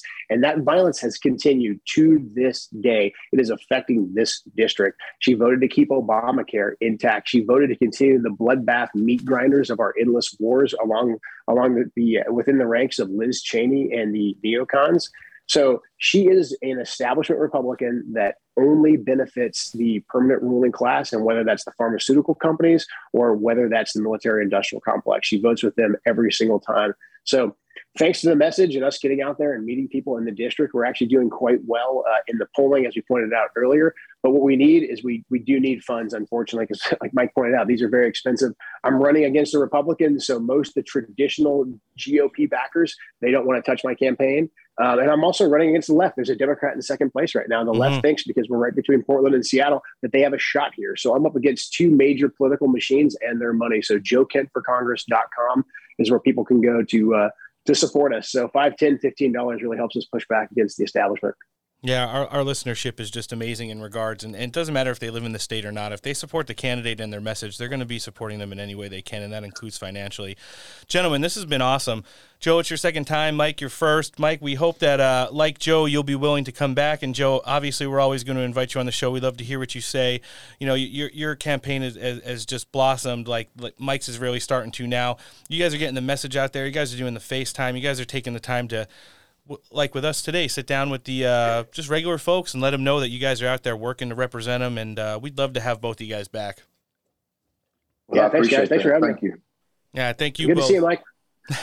see you. Good That's to see you, Jeff. Mike Collins running in Georgia 10, Joe Kent running in Washington 3, America First, Trump policy backed candidates, killing it right now. And joining us today on this Tuesday edition of Steak for Breakfast. Gentlemen, thank you very much. Best of luck in the campaigns.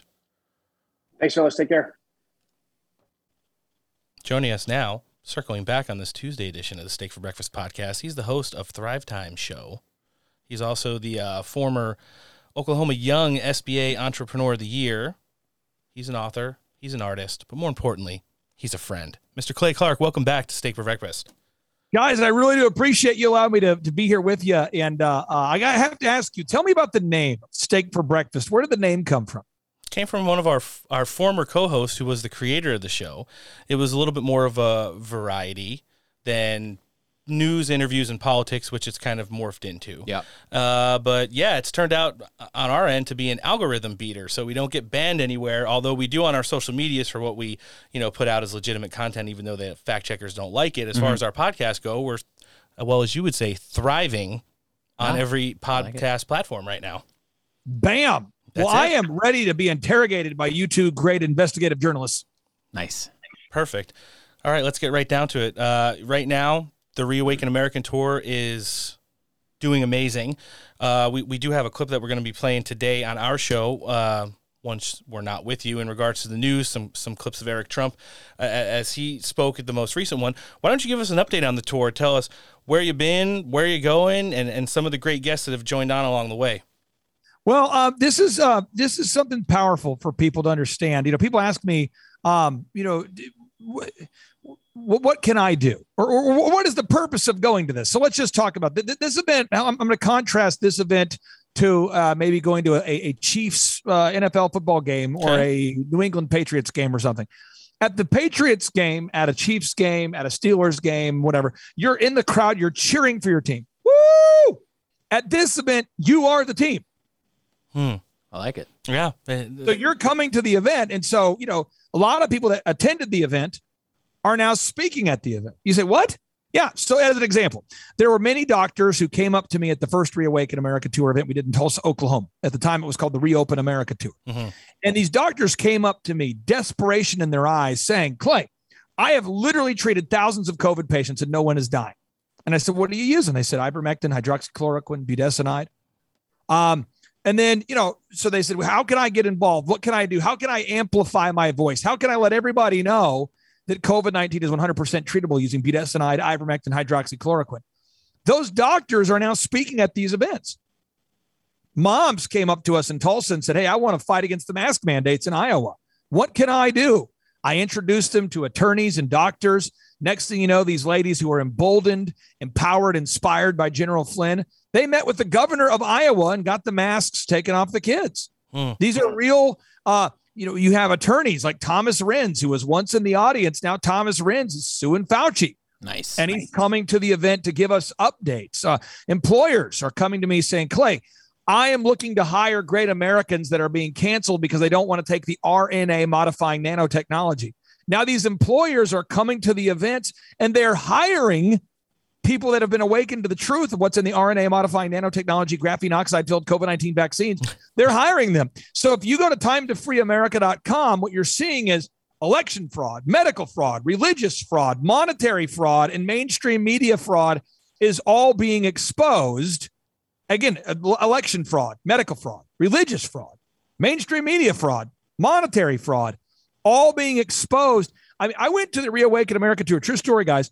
I go in, in, between speakers. You know, I'm always trying to make sure we're on time, right? Making right. sure all the live streaming partners are, are it's working, things are happening. Um, I'm making sure the lighting, the audio. The, I just I have a checklist of things I'm constantly checking because I produce the show, I MC the show, etc. And I, I I go backstage. Jovan Pulitzer's back there. Hmm. The inventor of the QR code is back there. The guy leading the election fraud. He's not even a speaker at this one. He just was there. And then I look and I see what Mikki Willis, the guy who made the pandemic series that woke people up to the agenda of the COVID 19 Great Reset agenda. Then I look and I'm seeing Dr. McCullough is having a lighthearted conversation with a praise and worship leader whose his music's getting to the top of the charts. All I can say is the remnant is gathering.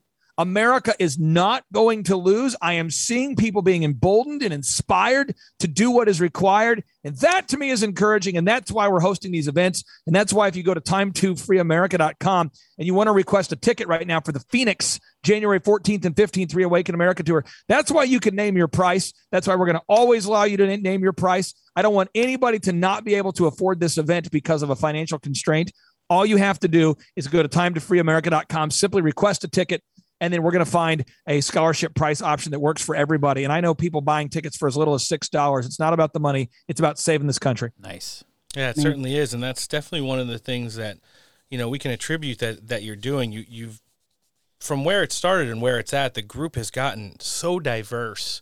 Um, it's like you said, there's people from the media, there's people from re- all religious aspects of the the movement. You you've got doctors and nurses and lawyers and uh, some of the, some of the greatest patriots that have either ever served or, or been part of you know the, the prior administration all they are talking. It's such a diverse event where you could hear so many different points of view but it seems like the message is the same.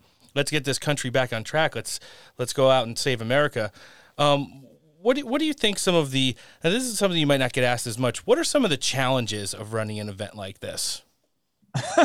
Okay well let me just say how we do it. Step one is um, I need to find a venue. So if you're listening right now and you are in a state or a city and you're saying, I would love to bring a Reawaken America tour to my city. It starts with we need to find a venue that can accommodate 2,000 people or more, preferably a church, because these globalist companies, these public private partnership event centers, they want you to wear a mask. They want you to do temperature checks. They don't want to have the venue full. So you've got to find a church that where the pastor is philosophically on board with the idea of the Reawaken America tour. So that's challenge one. Challenge two is uh, the speakers that we bring on are wonderful people, and they're all uh, they, they're they're putting their mission over their ego. Mm-hmm. So that's how I decide who to bring on these events. I just people who are unapologetically sharing the truth, who put the mission over ego. But you guys probably know this. There's people that definitely should not be speaking, that are fake you can Yep. smell it. And they call and they want to join the tour and they're aggressive about it. Mm-hmm. And they'll go, oh, no, we'll pay. We'll pay for a spot. I mean, and, you know, these are people that are sponsored by Big Pharma, people that are sponsored by the deep state. And they come and go, hey, no, no, we can write a check. I mean, what? Forty thousand dollars if I, if my guy can speak, you know, and no, no, no, your guy can't speak. Wow. So it, it it's really the discernment of finding out, you know, who's on our team, who's not, which is uh, frankly become very easy now because it's so obvious who's Yeah. on our team and who is not. Um, and then the other challenges are, you know, you you um, you let people name their price, which is great. So everyone can attend. I mean, I grew up poor, so I, I, I know what it's like to not be able to afford it. That's why if you go to timetofreeamerica.com, you can name your price. However, um, it's expensive. Mm-hmm. And I'm just telling you, when you bring in 60, I think we had 64 speakers on the stage at the Reawaken America Tour Dallas, Mm.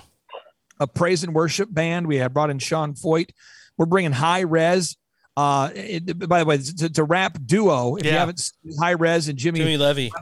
Yeah, Yeah, they're coming awesome. out to the Reawaken America tour. We're bringing in Peter McCullough. We're bringing in Eric Trump. We're bringing in uh, that's President Trump's son, Eric Trump. We're bringing in Sean Feucht. We're bringing in Mike Lindell, Jim Breuer, the comedian. We're bringing That's in Dave Martin. We're bringing Dr. Zelenko. You're bringing Dr. Simone Gold. I mean, we're bringing the fire. We're Yep. bringing President Trump's attorney now. Jenna Ellis is joining the tour. Senator Win- Wendy Rogers is joining us. I mean, pretty much everybody. Dr. Tenpenny, they're all joining the tour. Jim Caviezel. I mean, get out of here. It's awesome. But what's happening is, you know, you got to have the jumbotrons. Yeah. You got to have the camera crew. And these crews have never worked together before. So I bring my video team. And then I reached out to American Faith, wonderful people. Uh, that's the, the pastor uh, who started Influence Church, also started AmericanFaith.com, Pastor Phil Hotsenpiller. He lets us bring in his video team to work with my audio visual crew. Um, and then it's all those personalities. And, and I really do feel like it's become a great team. And I feel like they perceive these events to be almost like a family reunion. So the last three or four events we've done, the energy behind it's awesome. I mean, people hug each other. I don't know any other event I've ever seen where you know the, the AV crew is hugging each other. I mean, people are. I mean, the the the, the bonds are unbelievable. It feels like we're on a, a very successful football team. Nice. Yeah, and you guys are definitely doing a lot of winning. Clay, what's it been like working with General Flynn? I know there's a lot of people who who really look up to him in the movement, and and you guys have been able to put together, you know, something that's pretty amazing. Uh, we experienced it firsthand. In addition to just being tracking it everywhere you guys go, we've had some friends along the way who have gone and experienced the same things we did. And again, we look forward to being a part of it again in Phoenix. But uh, what's that whole experience like? You guys probably come from two of the least connective backgrounds possible. You from the business sector, and him from you know federal service and the military and Well- intelligence community. And now here you guys are working hand in hand, putting out one of the most amazing products on the market right now. Well, this is something I've never shared on another show before. So here you go. This is breaking news. Um, we call them steak exclusives. Okay. Well, I talked to General Flynn and I just told him early on, I said, Sir, whatever I can do to help save this nation, let me know. And he says, Mission over ego. I said, Okay, got it. Boom. So we hosted a town hall in Tulsa, Oklahoma. Uh, at some point during that conversation, he said, Mission over ego again. We talked again. At some point, he said, Mission over ego. We started doing some things, mission over ego. And uh, I said, General Flynn, I have one of the largest marketing companies in Oklahoma if you want to self-publish not a book but like letters to america you know if you want to have something that's you know nice uh a, a document you can give to people you know like the kind of like the founding fathers we have the saving fathers if you want to do that you let me know and he says oh okay so this guy you know puts the book together sends it to me so i'm getting you know a message i don't want to exaggerate the time i don't know exactly but maybe four in the morning three in the morning i'm getting a uh, uh, a document emailed to me that General Flynn's been working on called Letters for America. Now, if you, I mean, he's a, he's he's over sixty years old, right? Okay, and I'm getting something from him at four in the morning, so I'm going. All right, I'm not to let I'm not to be outdone by that guy. I won't be outworked by General Flynn. No. So then I, you know, pull an all nighter, uh, knock it out, get the book fully edited. I send her the, the booklet, the letters. I get those edited, send it back to him. And the next morning, he's on it again. So what you're dealing with is he's the real deal. It's a seven day a week Save America operation. I didn't charge him to uh, edit the book, produce the book, the, the, the, edit the letters, typeset the letters, produce the letters. I didn't. I didn't charge him for that. He didn't expect. I mean, you know what I'm saying? Like we're doing it for the right reasons. We're on. We're on the same team together. And then without even thinking, you know, we gave it away. Um, I paid the print. I'm just telling people this. They get it. I paid the printing cost. It was like four dollars and seventy five cents a piece to give out each letter to everybody who attended the Dallas event. And I did it because it was the right thing to do. He wrote it because it's the right thing to do. We distributed it because it's the right thing to do. And the, making money on it was like not even a thought. But then, because we are humans on the on the planet Earth, turns out you need money to buy goods and services. Imagine that. Huh. And so I'm an entrepreneur, and I'm thinking, okay, okay, uh, we got to fly you to an event. Perhaps we should charge something. And it's very, con- I mean, for me, it's always very concerning behind the scenes going, because just just so people know, I mean, it's it's about you know, a quarter million to three hundred fifty thousand dollars per event to put on something. People don't realize that. Yeah, it's a. that's Can a you bit. repeat those numbers? Yeah, I mean it's quarter million to three hundred fifty thousand per per event to put it on. And I just want to be be clear though. You say how is that possible? Well, okay, um, security. There's a guy named Jay. We'll just leave it at that. Jay. Jay's his name. Uh, J A Y. I just I just sent him the uh, the the agreement here for the security for the upcoming event. It's forty seven thousand dollars Hmm. for his security detail for for Jay who keeps the speakers safe, right? Then you have General Flynn who comes in. You got the security detail. You got the, the reimbursements for flights. I got one speaker, bless uh, their heart. I, I want I I cannot say what I want to say right now, but I told the speakers, I said, if you need help, I'll reimburse you. I'll reimburse you. And you know, I, I'm a I'm a Holiday Inn kind of guy. That's that's I'm a Holiday Inn kind of guy. You know, so every time I've spoken on a to help save America, I don't charge a fee. But some people, you know, they need some help. I get it. It's re- reimbursed. And you know, one speaker just happened to like, you know, I think they lived it up. It was like, I'm going to stay at the nicest hotel, and you're gonna, you know, and so you know, you deal with that a little bit, you know, and then you've got food vendors who are like, I hear General Flynn's coming, so you know, some people like to ra- raise the prices a little bit, you know. There's that. There's just there's a lot of that, that stuff. All I could say is the people of America are stepping up. I, I came to the last event in Dallas, and a true story. This blows my mind. A guy comes up to me, and he says, "Clay, are you the one putting on the event?" I said, "Yes, sir." He goes, uh, "Sir," and he gets out three hundred dollars, and he gives gives it to me dramatically. It's like boom, boom, boom. And I said, uh, "Thank you." He goes, "I got two more for you." Boom, boom. Gives you five hundred dollars. I said, "Can I ask you what what that was all about?" He goes, "Uh, I did a scholarship ticket, man. I bought a ticket for you know." 10 bucks. I didn't know if this was going to be crap or what this was all about. This was life changing for me, man. I just want to tell you thank you. Nice, You know, nice. so you have to earn the respect. You have to earn uh, the respect of the audience, each city you go into, because censorship is so heavy. I mean, if we would have been doing this event, what, five years ago, every video would be on Facebook going viral with the names we have. Yes. Now, I mean, you can only see it on Rumble. I don't know if the listeners know that, but Rumble is in the process of going public right now. But Rumble, and I, I don't want to exaggerate at all, but the founder of Rumble was on Fox News and they were talking about the numbers behind Rumble. Rumble has an adoption rate of less than 10%, meaning that if there's uh, 100 people in a room, uh, you know, 90 of them are using YouTube as their go to video player or video search engine, and 10% are using Rumble. Now, that, that will change over time, but you understand, I mean, we're only able to market this on Rumble, Telegram, and most of the people on Telegram are great, but the people on Telegram are also very discerning. Okay. These are the kind of people that they're not going to be tricked by Facebook. Right. And so these people are looking for anything that appears to be bad, which is great. They're looking for anybody who appears to be fake, corrupt, whatever. And they're they are intense. These people want accountability, which I love. And so, you know, you have to earn that audience. But once you earn their respect, and I think it took about five events to earn the Telegram community's respect. Now there's a big momentum. And, and if we could just stop some of the uh, infight, infighting behind Patriot lines, uh, that would be wonderful. But we're, we're getting there. The, the true enemies, George Soros, China, uh, Bill Gates, The deep state. Schwab. Yeah. You know, it's great that you brought that up because that's something that's been on probably all of our minds. And having you here today, I know that we've only got 26 and a half minutes to get it done. But, you know, we, we, we won't touch too much on that. You For you to mention it on the show, unscripted kind of means that we know that it's gotten to the highest levels. And for, for, for not saying anything specific about it, it's good to hear that uh, Yeah. we've kind of voiced the same thing that we'd like it to stop. Well, let me just share this real quick. I'm going to say this, and then someone should just listen to every word I'm going to say real quick. And and uh, uh, please understand every word I'm going to say. I've prayerfully considered. Um, one, um, Lin Wood, uh, the acclaimed attorney who sued CNN successfully and won multiple times, exposed the corruption of CNN. A, a guy who's really fought against uh, mainstream media corruption the most of any attorney I can think of. Lin Wood, a great American patriot. He raised millions of dollars to help Kyle Rittenhouse only go to prison for what, 85 days as opposed to 85 years? And that is a great thing. Yeah. Second, General Flynn, unrelated topic. General Flynn has served, uh, what, 33 years in the military. And then after the military, he got out, has been persecuted by the deep state. We've had, pre- uh, we've had a, a uh, what is it? Uh, uh, Peter Navarro, President Trump's right hand man in the White House. Peter Navarro has said that General Flynn was perhaps the most important asset to the Trump administration. He was supposed to be President Trump's right hand man, which is why the deep state came after General Flynn so much. So you got General Flynn over here who's been fighting against the deep state for 40 years.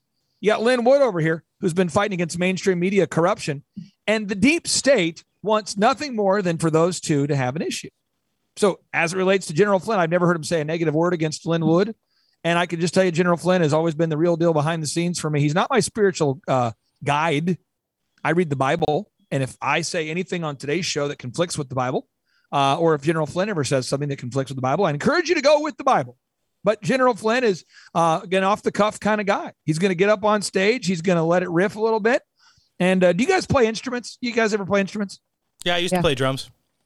Okay. Uh, and can you riff? I mean, can you go up there and jam and just kind of get into a flow? I mean, if you're trying to get me to say something that's going to have me in one of these worship bands at the Phoenix event, no, I will not do that. um, I'm only Is this good behind show- the mic now. Is this show edited? Is this like, is. is this show, is, is, is, are curse words allowed on this, on the show? Absolutely. yeah. Absolutely. Okay, so I'm not going to curse, but I'm just going to give you an example. Um, um, this would be General Flynn, in my opinion, is is kind of like this. Okay, so this is a a rapper. The other day, he hopped on a show. Um, if, you, if, you, if anyone out there doesn't know what freestyle rap is, it's where the rapper gets up there and has the talent and skill set needed to um, say things off the. And you're going, is, did, is this guy? Did this guy write it down? Uh, did this guy? Where did this guy come up with these lyrics? They're off the top of his head.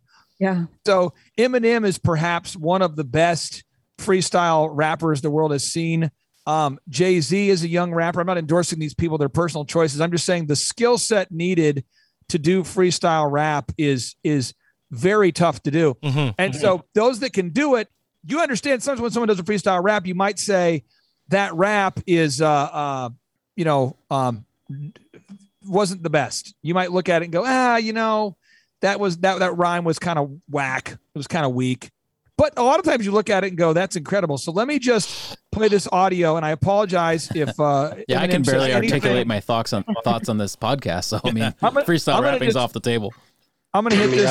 This is All right, yeah, yeah. So this is Eminem. He was doing a live rap on a show, and, and Dr. Dre was listening. Now, again, this is for me pre-Christ. I come from a hip hop uh, DJ background, but this is Eminem. Okay, this is Eminem freestyle. Here we go. Thank you. All right. Met a retarded kid named Greg with a wooden leg. Snatched it off and beat him over the head with the peg. Go to bed with the keg. Wake up with the 40. Mixed it with Alka-Seltzer and Formula 4040. Forget an acetab. I strapped the whole sheet to my forehead. Waited till it absorbed in and fell to the floor dead. No more sad case closed in a discussion. We blowing up like spontaneous human combustion. And this is all just top of mind. He just makes it up. I know. I know where you're going with this, and I really like it. In a world of political correctness where people literally write out every word they're going to say. I don't allow teleprompters at my events. I don't know if people understand that. How big of a thing that I don't allow teleprompters at my events. People say, and people ask me all the time, Clay, why do you usually use a corded SM58 mic? I say, because I want it to feel like a comedy club improv and the cancel culture where people are so worried about saying things that might be true or misspeaking or I want it raw, unfiltered. And so General Flynn, this guy, let me tell you what General Flynn did to me at the last event. This is off the cuff. This is the this is the pros and the cons of working with General Flynn. we bring up Peter Navarro, who's President Trump's right-hand man. Former guest on Steak for Breakfast. And I said, could we have you, General Flynn, come up and ask Peter Navarro questions? He says, absolutely. It was great. Awesome. The crowd loved it. Then General Flynn, because he's such a man of the people, he turns to the crowd and says, would you guys like to ask Peter Navarro some questions? Nice. Awesome. Dude. And the questions the audience asked were mind blowing. Question, I'm, I'm, I'm paraphrasing, but question number one was, why is President Trump pushing the RNA modifying nanotechnology graphene oxide filled COVID 19 vaccines? Oh, Peter Navarro crushes this question. Nice.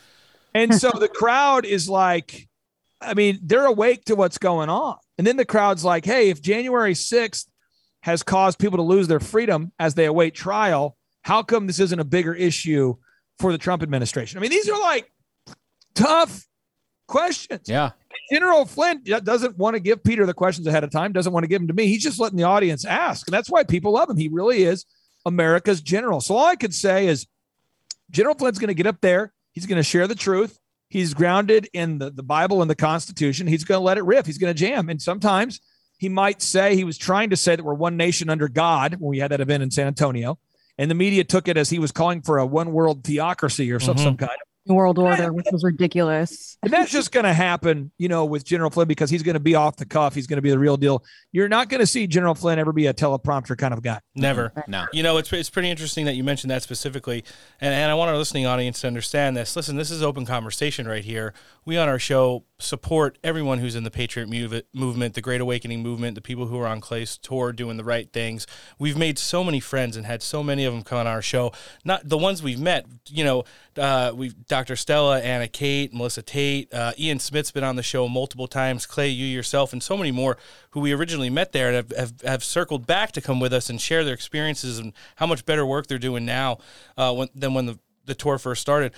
Pastor Locke weighed in on this whole issue, you know, the, the Flynn, the Lin, taking things out of context uh, Oh, yeah. over the weekend, and, and I screenshotted it. It's from an Instagram post, and this is from Pastor Locke's official. And and someone was making disparaging comments about General Flynn with those few seconds of edited videos where you're talking about like either this prayer or things he said and how the media takes it out of context. And this is what Pastor Locke said: He's not a spiritual leader, but he will be one day. He should have never been asked to pray to begin with. He's a patriot. He's a mad Catholic or Christian, I'm paraphrasing that part, searching for the truth. And I'm not going to abandon him in his time of need. I mean, that's a pretty powerful message from someone who's out there that, that I think, in, in regards to like pastors go, you can't get much more solid than Pastor Locke.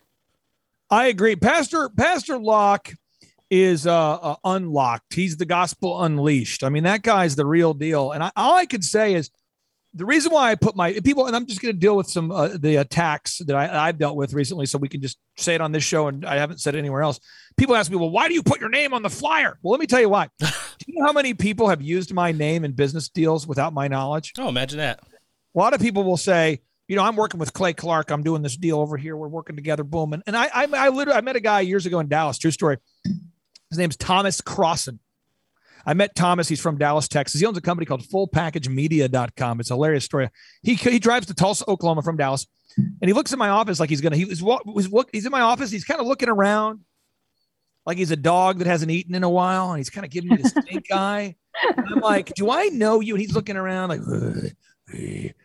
He's, he's a nice guy, but I mean, I could just sense the tension. I go, hey, hey, what? How can I help you? He goes, um, sir, you owe me a lot of money. I'm going, I owe you money. He goes, yeah, I've been working for your company for this period of time. Somebody literally started a real estate photography company and hired him without my knowledge and convinced him that I, that he was on my payroll and used my reputation to get him to work there. He's a paramedic, you know, he's doing this job Wow. part time. And I'm like, I don't know how much money you think that I owe you, but let me go ahead and square that up because I'd rather just pay a few thousand dollars or a thousand or whatever it is so that you so you, you have some money. And to this day, he's still a client of mine. You know, Wow. so I whenever I do an event, I want to own every bit of it. So if you get to the event and you say this event was terrible or this was great, I want to own it. So if some people have told me they write on Rumble, they write comments that speaker was terrible. Well, I want you to know that the person you need to direct your frustration at is me. Or if you say, I love the speaker lineup this time, you can, okay, there you see, you got somebody you can blame, somebody you can hold accountable. I'm not going to delegate the patriot movement to some lackey who might or might not be taking kickbacks on the side. I don't want somebody bringing up their boyfriend or their girlfriend or their cousin to speak. I don't want to hear about. I don't, I don't want any political favors. I don't want to hear somebody's on my stage because they hooked somebody up with something. No, it's just you're on the stage because you are sharing the truth, Right. and that is what will set us free. That is 100% accurate. And I, I, I love that narrative about you, Clay.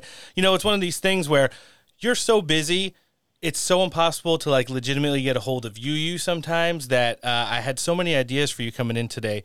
And, and, you've basically read my mind. I think it's good. We kind I kind of feel like we're on the same page, even though we've only worked together for, you know, well, I'm not saying that I work for you and you don't owe me any money. Oh, you do owe me a lot of money. I'm just saying. However, if when we do come in Phoenix, Noah is going to Photoshop our Steak for Breakfast logo onto the Reawaken America tour Uh, Again. yeah, uh, you know the big poster, and we're going to put it all over our social Hey, medias. you guys should seriously serve steak for breakfast. That could be like a thing you actually do.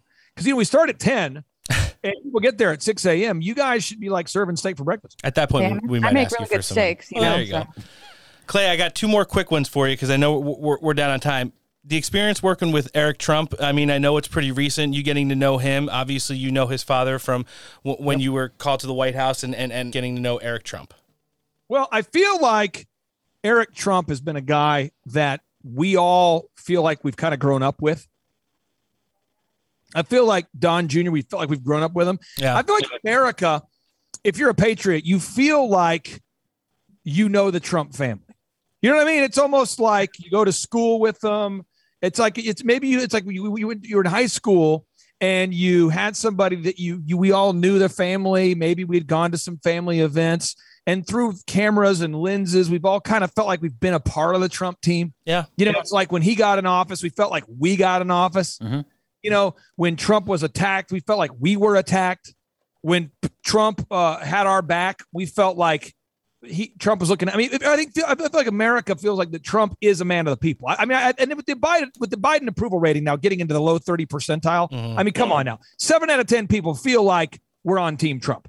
So Yeah. Eric, um, I felt like allowing Eric to join the tour was a symbolic thing because my audience, let me tell you about my audience, people attending my events, we've got Robert F. Kennedy Jr., who's on the left, on the same side of the, on the same stage with General Michael Flynn, who's on the right. I mean, so I've got libertarians, I've got people that never vote, I've got conservatives, I've got a lot of military people that attend our events. I mean, we've got a real, I mean, we've got truth seeking, constitutional, the kind of people that you could drop off in the, you could drop these people off in the woods in like northern Canada. and you could come back a hundred years from that later and they would have a constitutional republic constructed in. I mean, I'm just telling you, these are like mountain men and women. Is there a sign up sheet for that? Because I kind of want to do that. Yeah, I wouldn't mind it either. There's a lot of business owners coming to this, very resourceful people.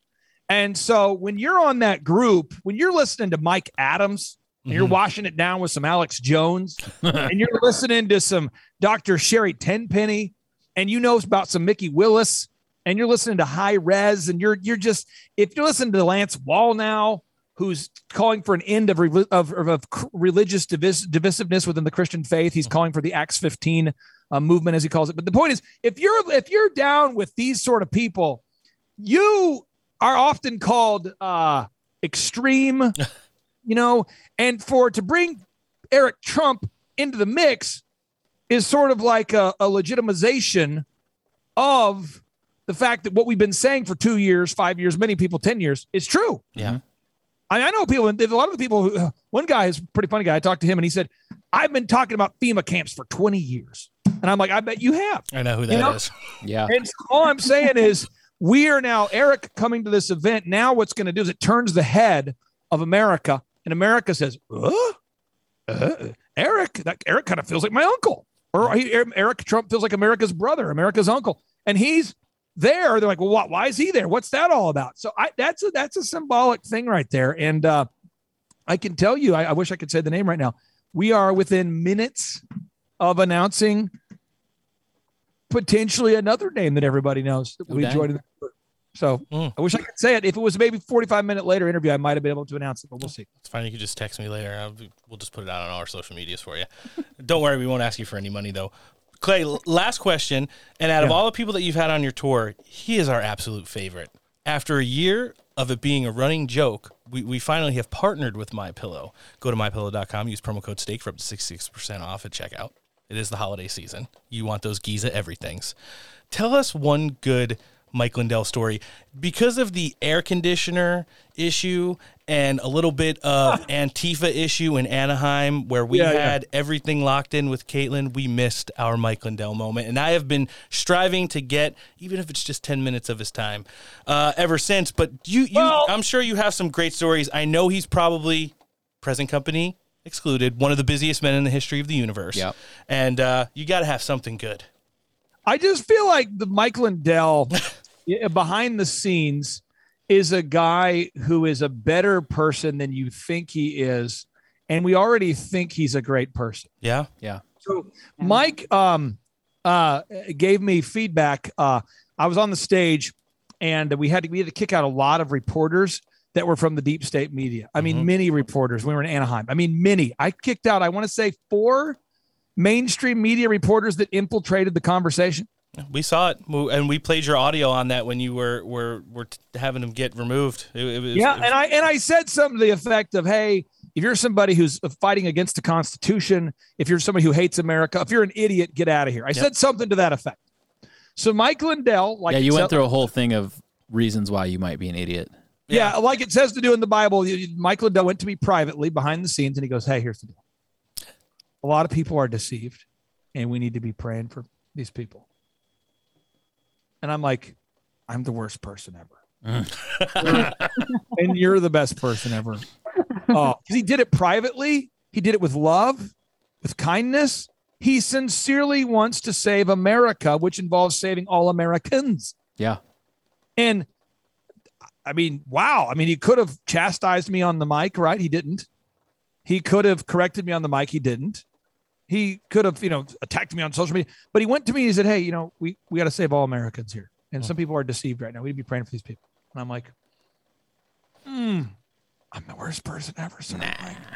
You know, go cry like he's a sheets using my promo code steak. There you go. Oh, thanks. you know, Clay, this has been awesome. Uh, It's been a long time. You know, it was it was the first week of July last time we talked to you, and now here we are entering into the Christmas season, and we finally able to sit down with you. Not because we didn't want to talk to you, because we're all really that busy. You a whole lot more than we are. Um, but but the fact of the matter is, we're all out here trying to do the best work we can.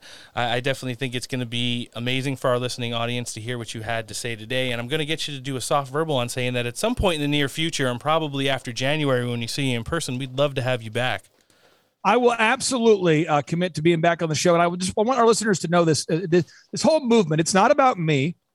It's it's really not even about uh, uh, we the people. In my opinion, I believe it's all about he. It's all about he as in getting right with Jesus. I believe that my thesis is the world needs more Jesus. Proverbs nine ten says, "For the fear of the Lord is the beginning of all wisdom." And I believe if we all fear the Lord and we all are acting a little bit paranoid and making decisions, knowing that God will eventually judge us, that's the kind of leaders that we need right now. And I'm seeing those leaders emerge. I'm seeing those leaders show up. I'm seeing people that don't mind persecution for their faith, persecution for their freedom. I've, I'm seeing the real patriots stand up, the people that lean into persecution, that fight back. Anytime that somebody attacks them, they fight back. I'm seeing people that want to share the truth with love. I'm seeing people that love America. That's what I'm seeing happen. I'm seeing the remnant emerge. We're not going to lose this nation. God is not done with this country yet, but it's going to require every single person listening right now to participate and to get involved. I encourage you go to timetofreeamerica.com to find jobs that don't require the COVID-19 vaccines. Go to Time to Free America to get your tickets to the Reawaken America tour. Go to timetofreeamerica.com to find doctors that are willing to treat you if you have COVID-19 in all 50 states. Go to Time to Free America to, to find the truth because we've got to share it well beyond this this booth. 100%. Clay, it's always a pleasure. He's the host of Thrive Time Show podcast. He's also the man behind the Reawaken America tour, something that we've been a part of and can't wait to do again. Mr. Clay Clark, thanks for joining us today on Steak for Breakfast.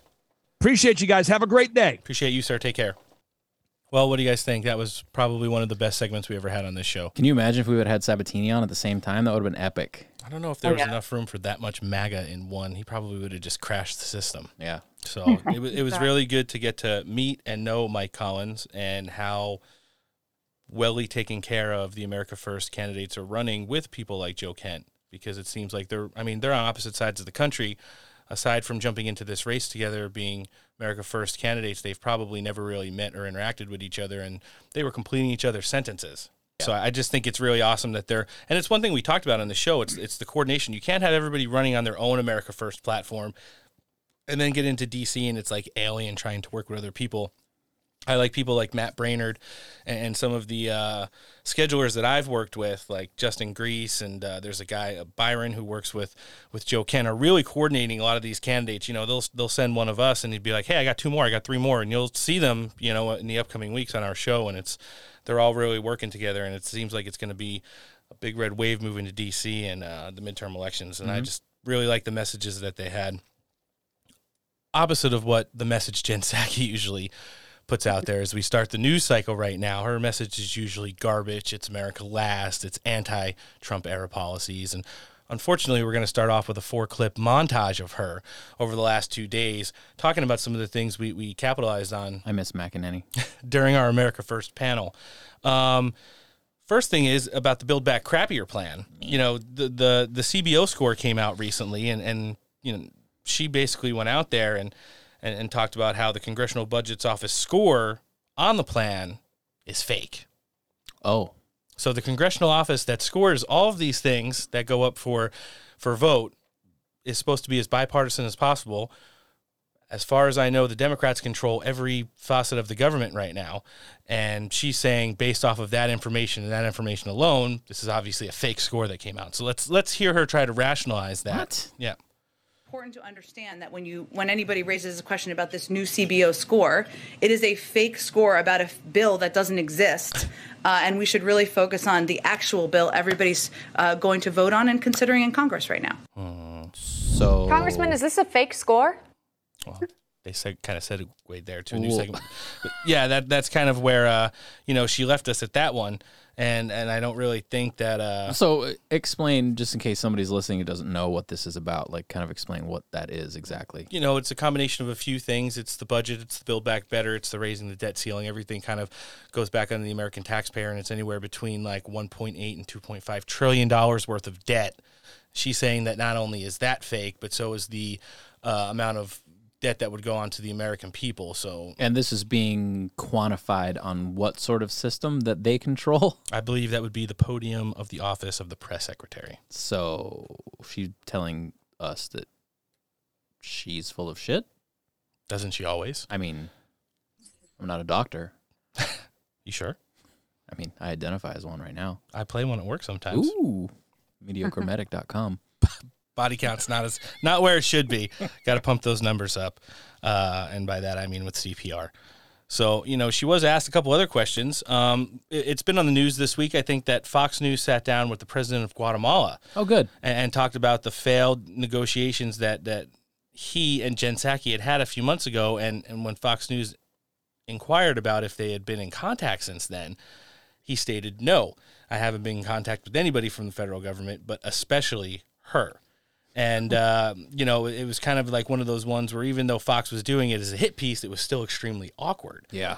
Um, because you know it, it's one of those things where you would think they hyped it up so much as finding the root cause of of all this illegal migration to the United States, and they sent her down there. And even though it was a disaster, um, they at least would have kind of kept the lines of communication open since then. Well, let, let's let's hear how that kind of went down when she was asked about that one.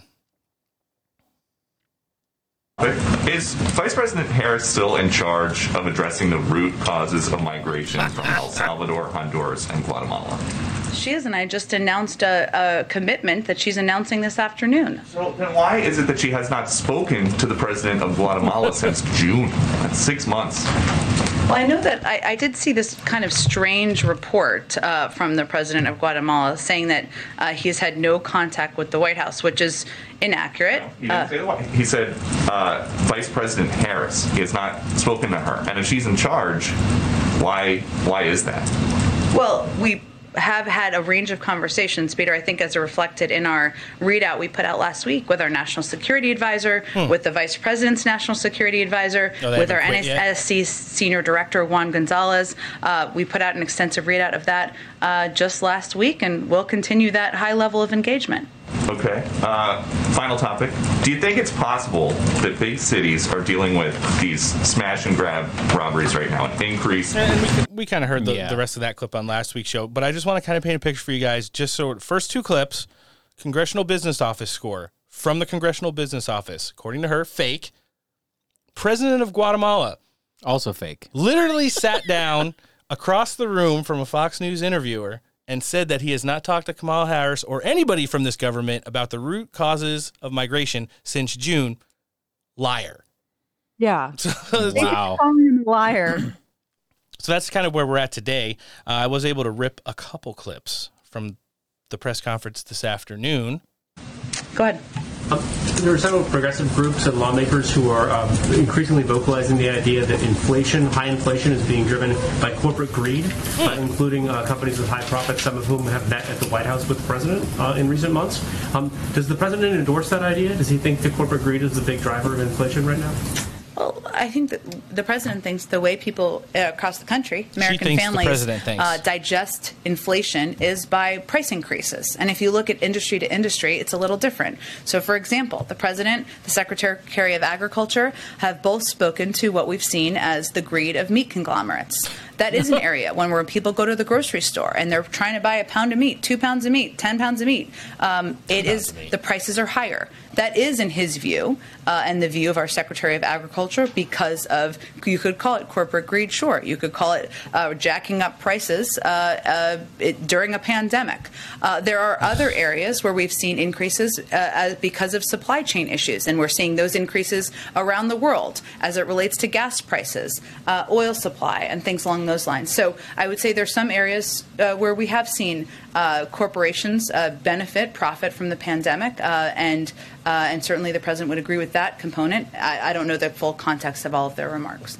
All right, now we're keeping a running tally here. Remember, CBO score fake. Uh, the president of Guatemala is a liar, and now meat conglomerates are the root cause of inflation when it comes to buying between one, two, and ten pounds of meat at the grocery store. Got that, Noah? I I don't even know where to begin to address this. I don't even consider you either. too much of a math wizard. Um, Definitely not a math wizard. Well, if there's one thing we could talk about, it's all of Joe Biden's foreign policy achievements. And when she was asked by it today, it'll be interesting to hear what her answer was. I think you misspelled failures. Um, Two foreign policy questions. The first one, it's year-ender season, so I would ask you, what does the administration consider your biggest achievement in foreign policy in this first year? She and also, what lessons have you learned from what is arguably the biggest failure, which is Afghanistan? Uh, you know, this is a great question. I want to be thoughtful about it. I want to talk to the president about it, um, and I'm happy to do that. Go ahead. And next. Wow. she before she could even finish, she was like pointing over the podium at the next person. She's like, fuck, I'll even call it Emerald Robinson right now. Yeah. So yeah, it was, it's just one of those in in, in our little Psaki mix to to start off the show today in the news portion of it that you, you got to understand exactly where they're coming from, and we hope we pointed it out just as clear as crystal for you. Mm. Uh, not like the folks over at MSNBC lately who have been wondering, um, you know, why uh, bad Joe Biden poll numbers are even making it into the uh, news. And um, I'm sorry, not at MSNBC, it's CNN. Listen to uh, how they think. What are they going to say that they're not a reasonable uh, thing? Like are the poll numbers are fake now? Well, they're just kind of theorizing that people like Emerald Robinson in her short time with Newsmax and, uh, you know, people like Peter Doocy shouldn't even be called on in these things because all they do is with their questions is spread, well, disinformation. Yeah. Let- Wow. Let's let's let's hear Chuck Todd first talk on it, and then we'll segue over to CNN and see what they had to say about it. I'm not going to like any of it, am I? Are back. Uh, it seems as if there's nothing the White House can do to can improve their political standing these days. It does feel like every week there's another poll. It's a new bottom. It's a new this. True and some of it is out of their control. Mark Murray and I were having a discussion. His two big promises were to get COVID behind us and to get rid of Donald Trump. COVID's not behind us, and Donald Trump's still lurking. It's not his fault, but is that why we're in this no man's land here for him? It's a, a convergence of a lot of things. You have this pandemic that we can't get behind. You still have people who are struggling, eh, struggling economically. Joe Biden also campaigned on a big, broad uh, agenda of, of addressing civil Burning rights and, and getting people, helping get people back on their feet after this. These big, broad packages. But even after these packages have passed, there is still this constant threat of, to democracy that we keep talking about. The Democrats have failed to pass any measure to protect and bolster up our election system. So that has people uneasy. Is it all Joe Biden's fault? Of course not. Most of it isn't. You have Republicans who are lock solid against him and won't vote for Also anything, no matter how many times Joe Manchin says he wants bipartisanship. So it's about where do you assign that blame? Who is uh, against every measure, including vaccine mandates, that could get us past this uh, pandemic? Is that Joe Biden? Where, where does the blame actually lie? Well, his butt's been wiped, that's for sure. So that that was kind of the narrative they were pushing on uh, MSNBC and, and NBC over the weekend with their Sunday morning talk shows. Uh, Some more of the same bullshit, basically. Yes, I mean, as always, CNN has to take it to a different level. Listen to this garbage that they were talking about uh, in regards to calling on reporters. Well, this why why does Jen Psaki even continue to call on Fox in the briefing room? And I mean, they're very they've been very courteous and I should say you know kind because if your network is promoting BS and lies about what is actually happening in the country and helping to inspire and incite an insurrection, why Wow. why should they even be able to take part in a legitimate press briefing in legitimate journalism? Well, the Ministry of Truth yeah, has it's so tough because there are reporters still at Fox, very few, and very few getting um, airtime. And the last real good one just left the building. Same question, Brian. Even though she makes a very good point, even though they have vaccine rules and um, mask rules and mandates at their own places of business, but why? The question about why? Why did they even allow Fox to but pretend in the briefing room that they're a real news Let's ask the organization? potato I would say historically, you got to keep as broad an opening of the press corps as possible, let in as many voices as possible, you know, even let in cranks. And there's been a lot of cranks in the briefing room in the past. Not Fox, but just randos that are able to come to the briefing. I think historically that's been the approach. Let as many people in as you can possibly fit in the room. But to, today at the briefing, what did Fox ask about? The Christmas tree being set ablaze, which was awful last week, and I was really disturbed to see it. But no one thinks that's the top 10 story in America today, except at Fox News. Uh, so what we have to do, I think, is recognize it for what it is. And you've been documenting it, Don. We've been trying to document it. Fox has changed dramatically. And these text messages tonight are more evidence that this media ecosystem has changed dramatically. Yeah. And we, we, we can't view it the way we did 10 years ago, where, oh, yeah, there's a bunch of channels and one leans left and one leans right. No. Yeah. One now leans so far from reality that it's imperiled the country. It's obviously Imagine, imagine thinking that Fox News is literally that fringe. that- Wow. I mean, I can't barely, unless there's someone on that I really want to hear. I can't even stomach it anymore. Right, and I have to go in with the mindset no one's going to ask them number one the question that I want to hear, or two, hear a response that I want to hear. But maybe I just want to see them to see how much are they going to lean outside of that echo chamber. Uh, Fox News and CNN are essentially the same thing. Yeah. Different sides of the same coin. Hilarious though. These two fucking clowns, Stelter and Lamont. Yeah, two people who are probably on their way out. I mean, it's going to be pretty sad when when the only person left over at CNN is Mr. Potato Head and Chris Wallace. So, um, well, we're seeing the blame game here. You know, we're, can't blame Joe Biden, and we have to blame Fox News because that's what gets the boomers really sweating. Oh, I can't believe they said that about my Fox News. You know, yeah. It's all bullshit just to get people all fired up and whatnot, you know. Well, Joe Biden weighed in over the weekend too when she sat down with a reporter to, uh, and they actually asked, "What does she feel about the reports of his declining mental health?" Pretty interesting to hear. I'm, I'm pretty sure Noah's going to love this one. And one more question on, on that on the polls, because there have been some recent polls that show that quite a few Americans have some questions about the president's current mental fitness. As somebody who spends, I can see you shaking your head. Yes. So, what's your response to that? I think that's ridiculous. Perfect. Wow. There was so much thought and explanation in that comment. Well, it's Right. okay. It was almost like a, a Facebook or uh Meta fact checker giving their opinion. You do realize that today in court and under oath up on Capitol Hill, the Facebook Yeah. fact checkers were allowed, well, basically forced to admit that over 80% of their online fact checks are third party opinions. Yeah, it's that's exactly what that, it I think. Yeah. Well, those are the numbers that they gave out, but you know, Really? Yeah.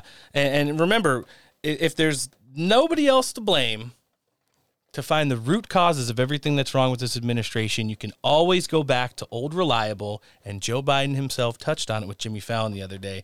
I'm pretty sure you're going to get a laugh out of this one.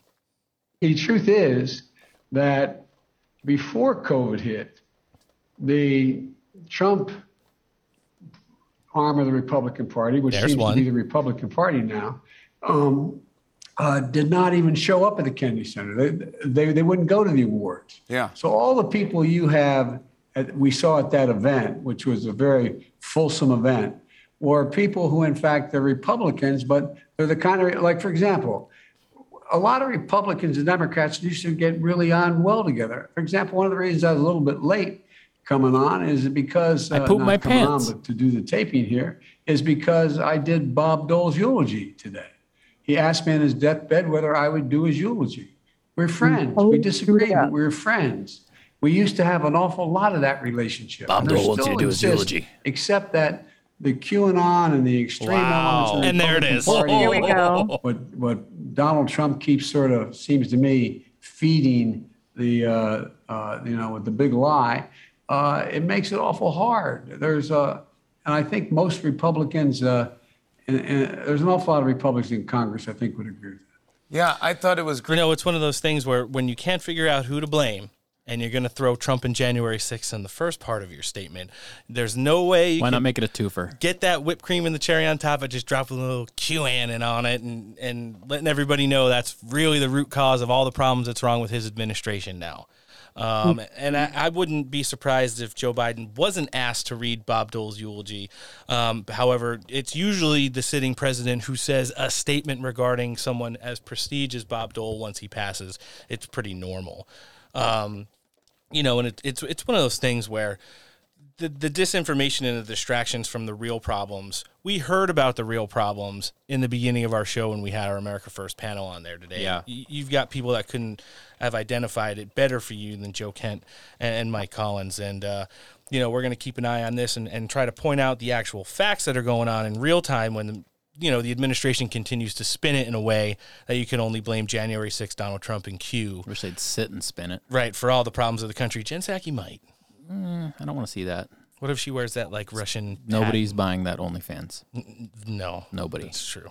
Not even the basement dwellers. Yeah, the basement dwellers probably will. What about the haters and the losers? Haters and losers, one hundred percent. There you go. So uh, pretty lucrative. I mean, can you pay for OnlyFans with uh, food stamps? Maybe Bitcoin. Ooh, There you go. they have Bitcoin food stamps yet? Not yet. So Th- They'll be coming. I think they're setting up like Coinstar sort of Bitcoin Oh. station. Even worse. So we, we, we got to track some resignations, and, and even though we like to point out on the show when, when heads of corporations and you know political figures across the globe have have resigned, uh, we usually don't get a good soundbite. Therefore, we just talk about it and don't get to listen.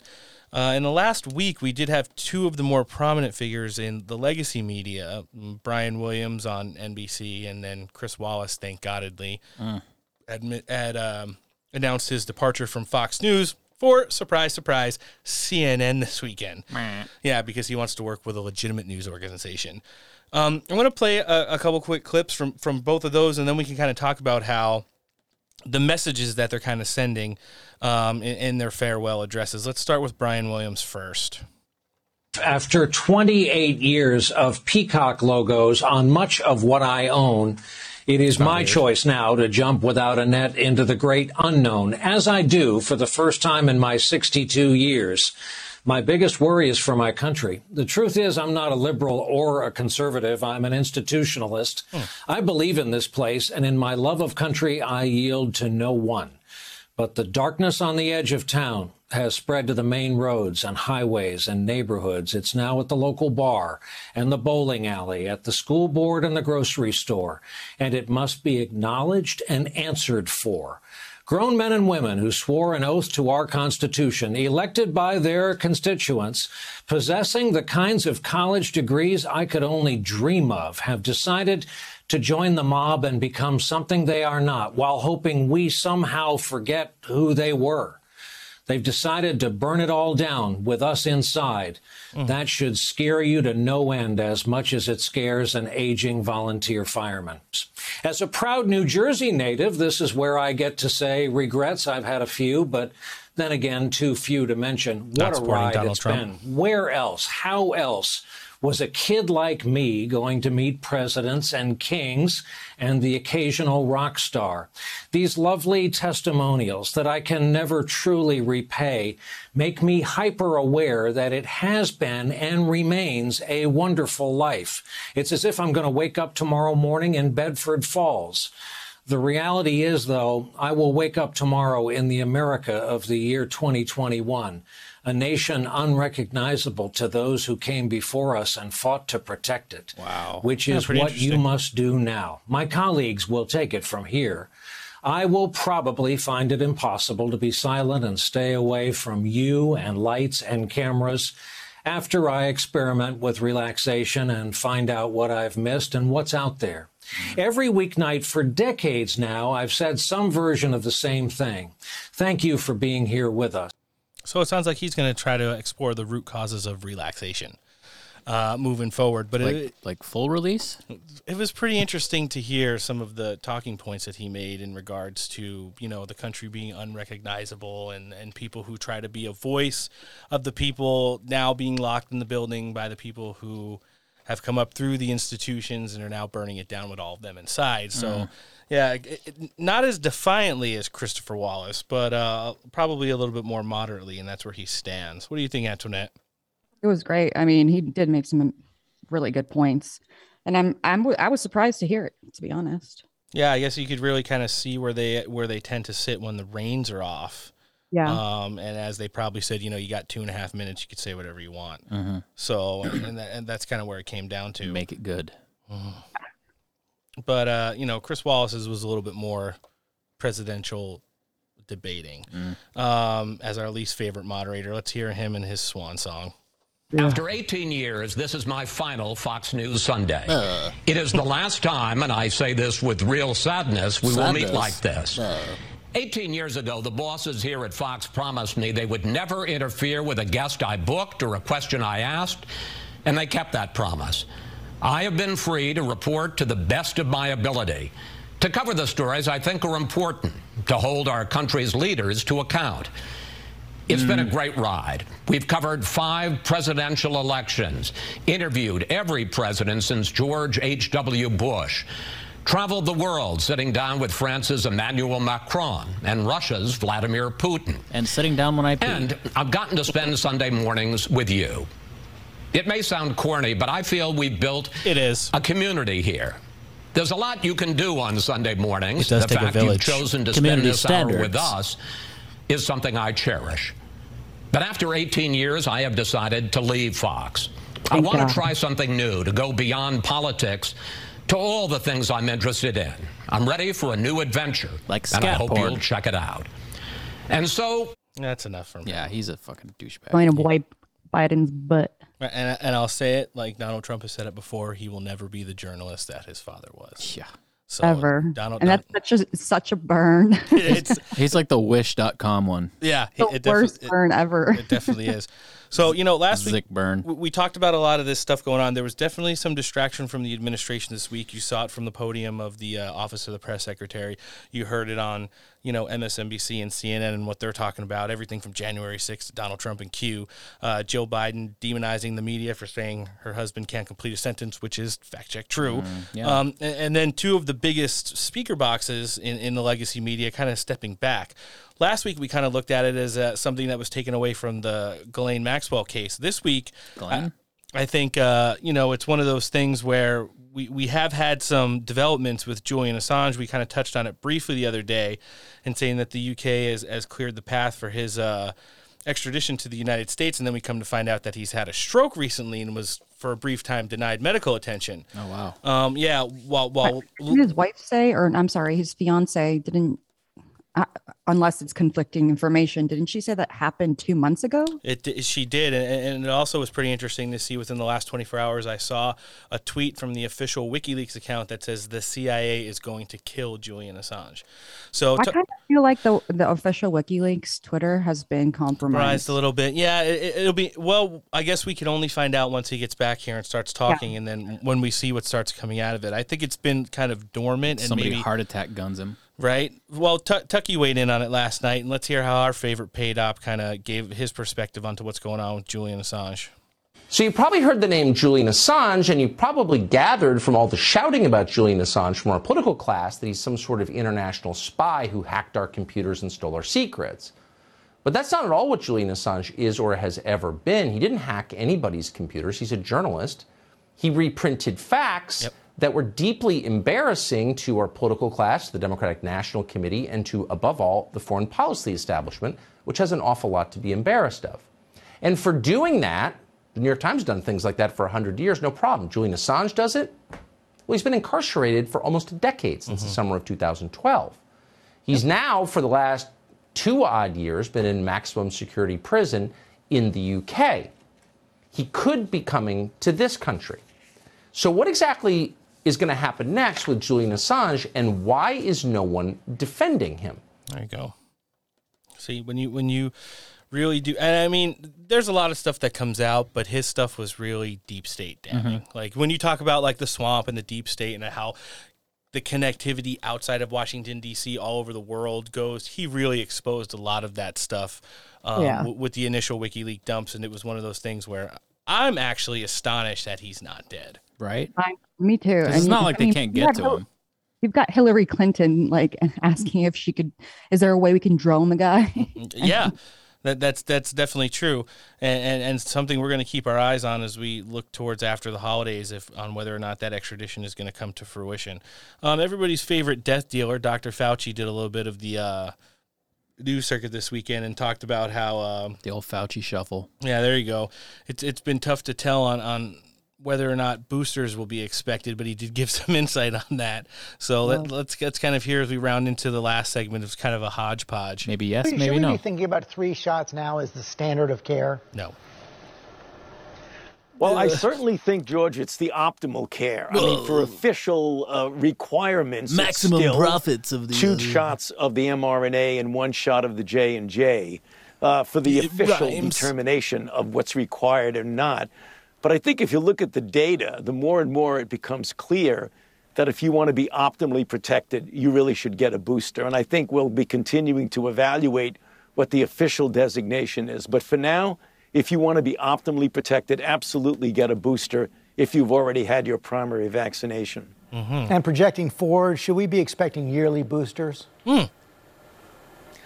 You know, George, it's tough to tell because the third shot of an mRNA could not only do what we absolutely know it does, is It will dramatically increase the level of protection, but from an immunological standpoint, it could very well increase the durability of protection by things that you can't readily measure by the level of antibodies, that you might have a maturation of the immune system that would prolong the durability.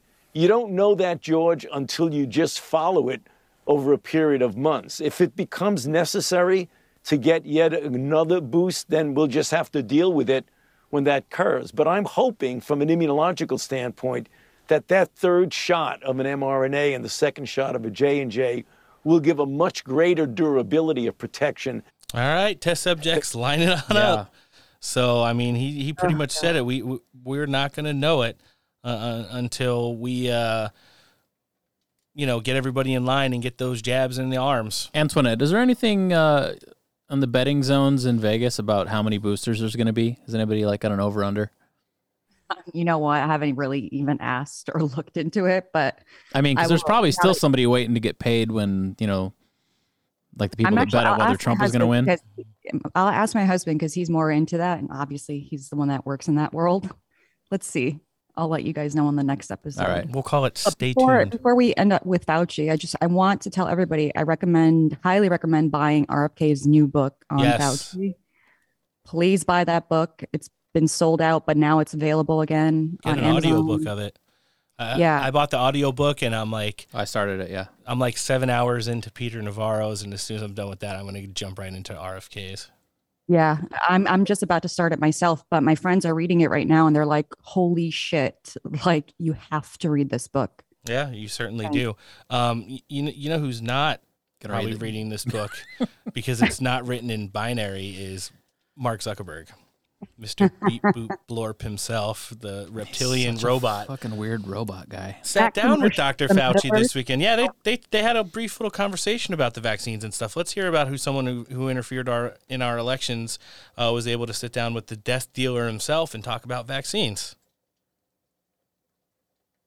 This would not be the first time, if it happened, that a vaccine that looked good in initial safety actually made people worse.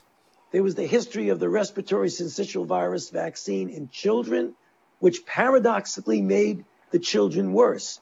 One of the HIV vaccines that we hmm. tested several years ago actually made individuals more likely to get infected. There's him trying to save his own ass for when those congressional hearings come up, and they try to uh-huh. piggyback everything he fucked up with this to how he fucked up AIDS in the 80s and 90s.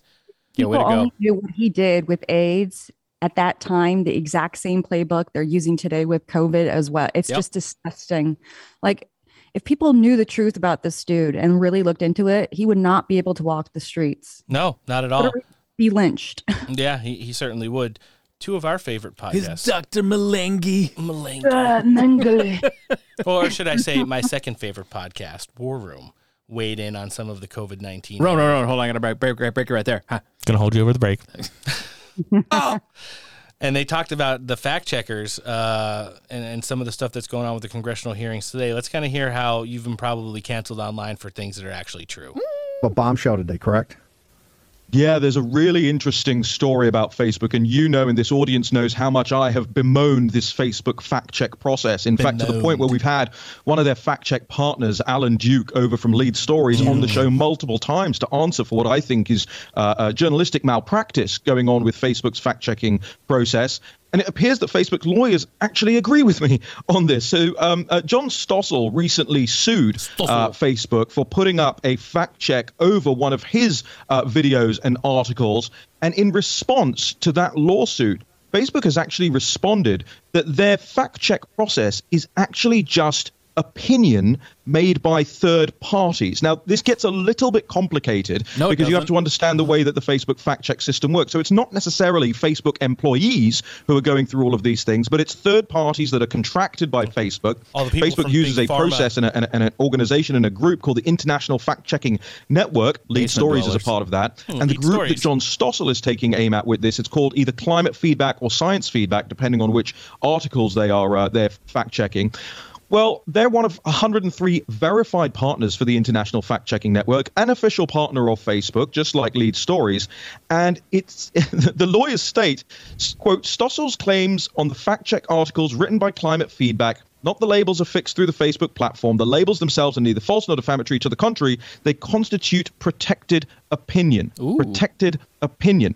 Now, from a legal perspective, that is a completely logical argument for Facebook's lawyers to be making. But from a moral perspective, from a journalistic perspective, and by the way, the bigger elephant in the room here, when it comes to COVID 19 fact checks, well, is Facebook now saying that everything they do and everything they put up is only third party opinion and not actually facts? We have a big breaking story coming out specifically about this. We have some extremely interesting communications between Mark Zuckerberg and Anthony Fauci that you haven't seen anywhere else yet. We'll be dropping that on the National Pulse first thing tomorrow morning. So watch how this story all plays out.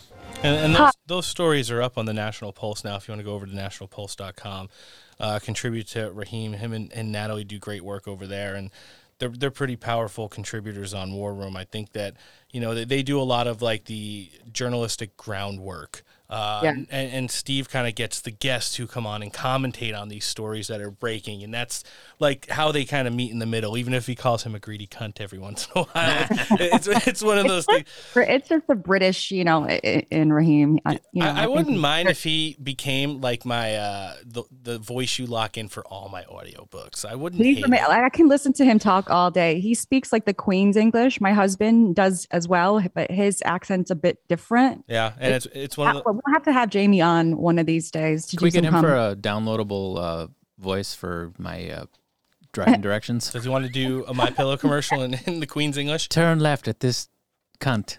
No, there. you have to hear the way my husband says cunt or twat. It's so fun.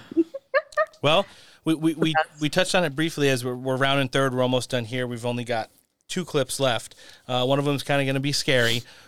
We teased it last week with um, some eb- excerpts from her master class, uh, but Killdog was back out there pretty much making her case. How she, I'm telling you, she's narrowing the field. Amy Klobuchar, she's getting pushed out of there. Pete Buttigieg, she's getting pushed out of there. Biden and Harris, she doesn't even respect them. She is definitely clearing the field. We're gonna most likely see a rematch in 2024. Oh boy. Yeah, it's going to be one of those, and uh, hear her over on the show over the weekend talk about some of the dangers to our country. If I were a betting person right now, I say Trump is going to run again. I mean, he seems to be setting himself up to do that. And if he's not held accountable, then he gets to do it again. I think that could be the end of our democracy. Not to Oh. be too, you know, pointed about it, but Not I want people to understand that this is a make or break point. If he were, or someone of his ilk, were once again to be elected president, and if especially he had a Congress that would do his bidding, you will not Of course. recognize our country. So, given everything you've just described, do you ever have moments imaginable. of responsibility Mhm, or even mhm. guilt Mm, oh, about what's happened? Of course, because I, I tried to warn people. Do you people. feel guilty I about to, losing? make the case that uh, this was really dangerous. The people he was allied with, what they were saying, what he might do. And I do think, but for Jim Comey and the stunt he pulled 10 days before the election, I would have won. I feel terrible about not stopping him and the people around him. But I, I feel like now everybody can see for themselves what kind of leader he is. And clearly, there were people who liked what they saw despite what I see as the real dangers to our country, they turned out and voted for him. And he's trying to get it set up so that will happen again for him, even if he loses, as he did twice, the popular vote. So, what do you see as the state of the Democratic Party right now? I think that it, it is um, a time for uh, some, you know, careful thinking about what wins elections. And not just in deep blue districts where a Democrat and a liberal Democrat or so called progressive Democrat is going to win. I understand why people want to argue for their priorities. That's what they believe they were elected to do. So, look, I'm all about um, having vigorous debate. I think it's it's good and it, it gives people a, a chance to be part of the process. But at the end of the day, it means nothing if we don't have a Congress that will get things done and we don't have a White House that we can count on to be sane and sober and stable and productive. Wow, I just got totally freaked out. These Audeze headphones, like I'm not even just doing like a plug here. I thought that sound was coming from outside Nice. the music. I was like, what is that? It was coming outside of the interview. Yeah. Um, so there, there you go, Antoinette. I don't think you need any any more evidence than that when she talks guru about to her brain. right how elections are ran, who runs the election. I even see her like I Who would, does number two work for? Exactly. She's starting to talk about. Listen, if you don't think some of the comments that she's made over the last couple of weeks are directed right at Omar, AOC, all the you know antagonists inside of their own party that are going to need to have to fucking get in line and kiss the ring and say, listen, you're going to be around for a long time. This is my last shot. We either stop Donald Trump here and now, or this whole country is over. That is the platform she's getting ready to run on.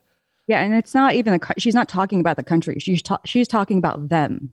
Yeah, and that's what it is. They're complete. Basically, it's just he, it'll be the end of us if we don't stop him. Yep. It means nothing about the country whatsoever. And she's already starting to uh you know lay it out there. In our in our last clip of the day we aren't going to end on a bad note like we did last week. We're going to end on a good one. We're going to circle back to steve. And, he was on the war room yesterday talking about how what's going on in this country right now this movement which started with our first segment today in our america first panel led up through a lot of the narrative that went through the news today and even went through our, our discussion with clay clark talks about how you could see they're really starting to fear they've created something with this election and what they've done to this country in the last 10 months that has woken up more people than they know what to do with and is probably not going to be stopped. He's basically saying host scared because they are. Mm-hmm. Yeah. So let, us kind of hear this in our last clip of the day and then, uh, you know, we'll get see, a chance to talk go about through it. and read the uh, the chats afterwards. And somebody saying the other day, "Hey, no solution. You, no solutions. We need solutions." Here's the solution. I try to be very blunt about this. So here's the solution. You are the solution. The Yeah. only way this gets turned around, the only way it gets stopped, is if you get engaged. This is why the mainstream media is so freaked out about this show. This is why they're so upset about this show because we're empowering people to say, hey, I have agency. This is the concept of human agency. So I don't want to see in the chat room anymore, oh, Steve, you got to tell us what to do. You got to. Say No. Donald Trump's not going to save you. Stephen K. Bannon's not going to save you. Tucker Carlson's not going to save you. Here's what's going to save you, and here's what's going to save your family, and here's what's going to save this uh, country, this great republic. You. You are the solution and they understand that. Why do you think they're freaking out about this show? Why are they? Do you think they're freaking out about the precinct strategy? Why? Why are they freaking out that you're at school boards? Dr. Wilson will come on next week. She's at a school board in which they threw everybody out, and then they went behind closed doors and had a unanimous decision to do everything the parents didn't want to do. They are totally and completely freaked out for only one reason. It's not the content of the show, although that does freak them out somewhat. It's not the content of President Trump's new statements or his rallies or none of that. Nope. They're only freaked out for one reason that working men and women, that parents, that moms across America have said, finally, I've had a belly full of this. and I'm going to get off the sofa. I'm going to put the channel changer down. I'm going to do a few less hobbies or a few less entertainment things, and I'm going to get engaged. I'm going to get engaged at the school board level. I'm going to get engaged at the precinct committee level. I'm going to get engaged as election official, and they're in full and total meltdown. You know why? The greatest thing they fear is you. Trump gave you a seat at the table in 2016. Now you're giving yourself a seat at the table, and they're freaked out. I think it would have been better said. Now it's time to eat. Right. Well said. Because it, it, it, yeah, it literally is. I mean, you know, it's so eh true though. Like the the people that just wanted to be left the fuck alone. You, I mean, they took enough shit. You poked the bear. You kept poking and poking. Now, mm-mm. now you've got Joe Kent. Now you've got Mike Collins. Now you've got Sabatini, Teddy Daniels, all the people we've They're had coming with to- a vengeance. Now you've got big ass Josh Barnett down in in Arizona, who's. I mean, I don't know if he could lift more than Ian Smith, but he's definitely bigger than him. Mm-hmm. So you know, both huge. get ready for it. And we're going to have a whole bunch more of these America First candidates coming on the show as we move forward. And, you know, Noah, you got anything on that? What do you think? I got nothing. Really? Nothing at all? Nothing. Sitting there playing on your fucking doodle me on the computer screen right now. Oh, are you at the, we're at the table right now, both physically and literally. You ready to eat? Let's do it. Okay. Let's just hope we don't get fired in the process. Yeah. You know what doesn't get fired? All the places you can listen to Steak for Breakfast on every downloadable podcasting platform. You can find us on iTunes, Spotify, Pandora, Podbean, FM Player, and now iHeartRadio. Subscribe to the show, rate it, leave a review. Don't forget to download, listen, like, follow, and share Steak for Breakfast content. Show creds this week obviously go to all of our friends that we've had on today. Running out of Washington 3, Mr. Joe Kent, Mike Collins out of Georgia 10, and the undeniably best interview we ever have on this show for the amount of time he gives us. Host of Thrive Time Show, Mr. Clay Clark. Also, some of our online friends, Cagbro88, Patriotic Babe Accounts, Mr. Garbaggio, Christina Bobb, who was our guest last week. I watched weekly review and it was pretty awesome. This week of OAN, Mike Crispi of Red, White, and Based, and Tom Pappert, editor in chief of the National File. Still trying to get Paps on for you guys. We'll, we'll hopefully be getting him on uh, right after the New Year's. Guys, don't forget to visit and support our sponsors. Help make small American owned and operated businesses great again. My Pillow. It's happened. You got a good Mike Lindell story today. If you cuss somebody out on stage at a Reawaken It tour event, he's going to say he's praying for you and you're going to feel not worthy. Got him. But you know what you're worthy of? Saving up to 66% off of My Pillow products. From the My Pillow store that has over 600 items right now and their largest sale of the season as we head into Christmas. MyPillow.com forward slash steak. Steak is the promo code we're using, and the phone number we're calling if you want to talk to a My Pillow representative 1 800 658 8045. Noah's last four. He loves them. Ah. Audeze, the top tier ear gear. Noah even gave them a little plug during the show today. You can find them on Facebook, you can find them on Instagram, you can find the best headphones you'll ever own at audeze.com. I legit took the headphones off because I thought something was outside. I like it. Stay Ready gear. Stay Ready gear holsters. Conceal carry everything made out of that melted plastic we all love. You can get a uh, Steve Bannon face melted on. No, no one wants a Steve Bannon face. Maybe a Donald Trump face uh, melted onto one. I think I've actually seen that. Yeah, good. they've got a, a great store, a large selection. They're actually moving from. Oh, they got a new place already. Yeah, they were opening up a new place. It's going to be bigger. Orders are be coming out faster. StayReadyGear.com, Facebook, and Instagram. Man rubs. Nothing says lovin' like lighting the Yule log and then smoking some meat with it. Rub it up, throw it in. It's going to be delicious. Slice it up right in Noah's mouth. Num, num, num. Delicious. There you go. Manrubsdove.com, Facebook and Instagram as well. Mike down at West Coast Survival Arms. Stuff those stockings with uh, pocket pistols and ammo. Mike's available via the telephone at 619-870-6992, westcoastsurvivalarms.com, and answers quickly on Facebook Messenger. Mediocre Medic for all our first responders running around this holiday season. Instagram's pretty fire. They all love it. They can find everything you need at mediocremedic.com and Dumpbox, home of the Zero Flux Duck. Home Alone, Duck drops this weekend. Get on Facebook, get in the group, get in the drop. You do those things, you'll know what I'm talking about. They're on Facebook. They're on Instagram. Mike's at uh, or Mark Joe Fridays at dumpbox.us. Upcoming shows, we've got a buttload of them moving into the new year already. Um, we're going to be coming back on Friday with Jeannie and Kathleen, who run Breakthrough Ideas. They're uh, running a company that's helping people get involved in elections. In addition to that, we're going to have senatorial candidate Bobby Piton out of Illinois and John Gibbs, America First, Trump endorsed, running in Michigan 3. Next Tuesday, we're going to have Becky Lexit as a guest host. Um, she was just hanging out with Raheem and all those guys over at the Young Republicans dinner about a week ago in New York City. And Mr. Seth Keshel is going to circle back for an interview. On the 28th of December, we're going to have Andrew McCarthy running in New York 10 and Bianca Garcia out of Texas 11. Getting into the new year, Patrick Witt will be joining us, and he's running in Georgia 10 also, and, and he's going to be coming on talking about us. He worked on Stop the Steal and in all of the Georgia related stuff, and it compelled him to run. Bradley Lanning, who's running in Pennsylvania 1, will be here on the 7th of January. Amanda Milius is circling back on the 14th, and on the 18th, now only 10 shows away, nine technically if you count like you've listened to this one already. We're going to have Norbin Laden, we're going to have Nick, one of our original hosts, and we're going to have Geisha Montes coming back for episode of 100.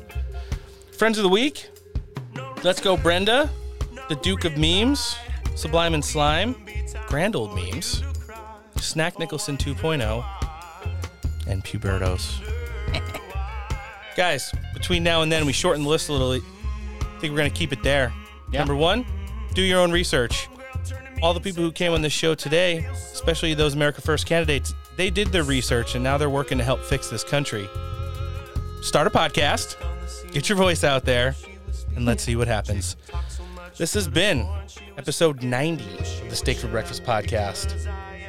And we'll be back on Friday with Jeannie and Kathleen of Breakthrough Ideas, Bobby Piton, and John Gibbs.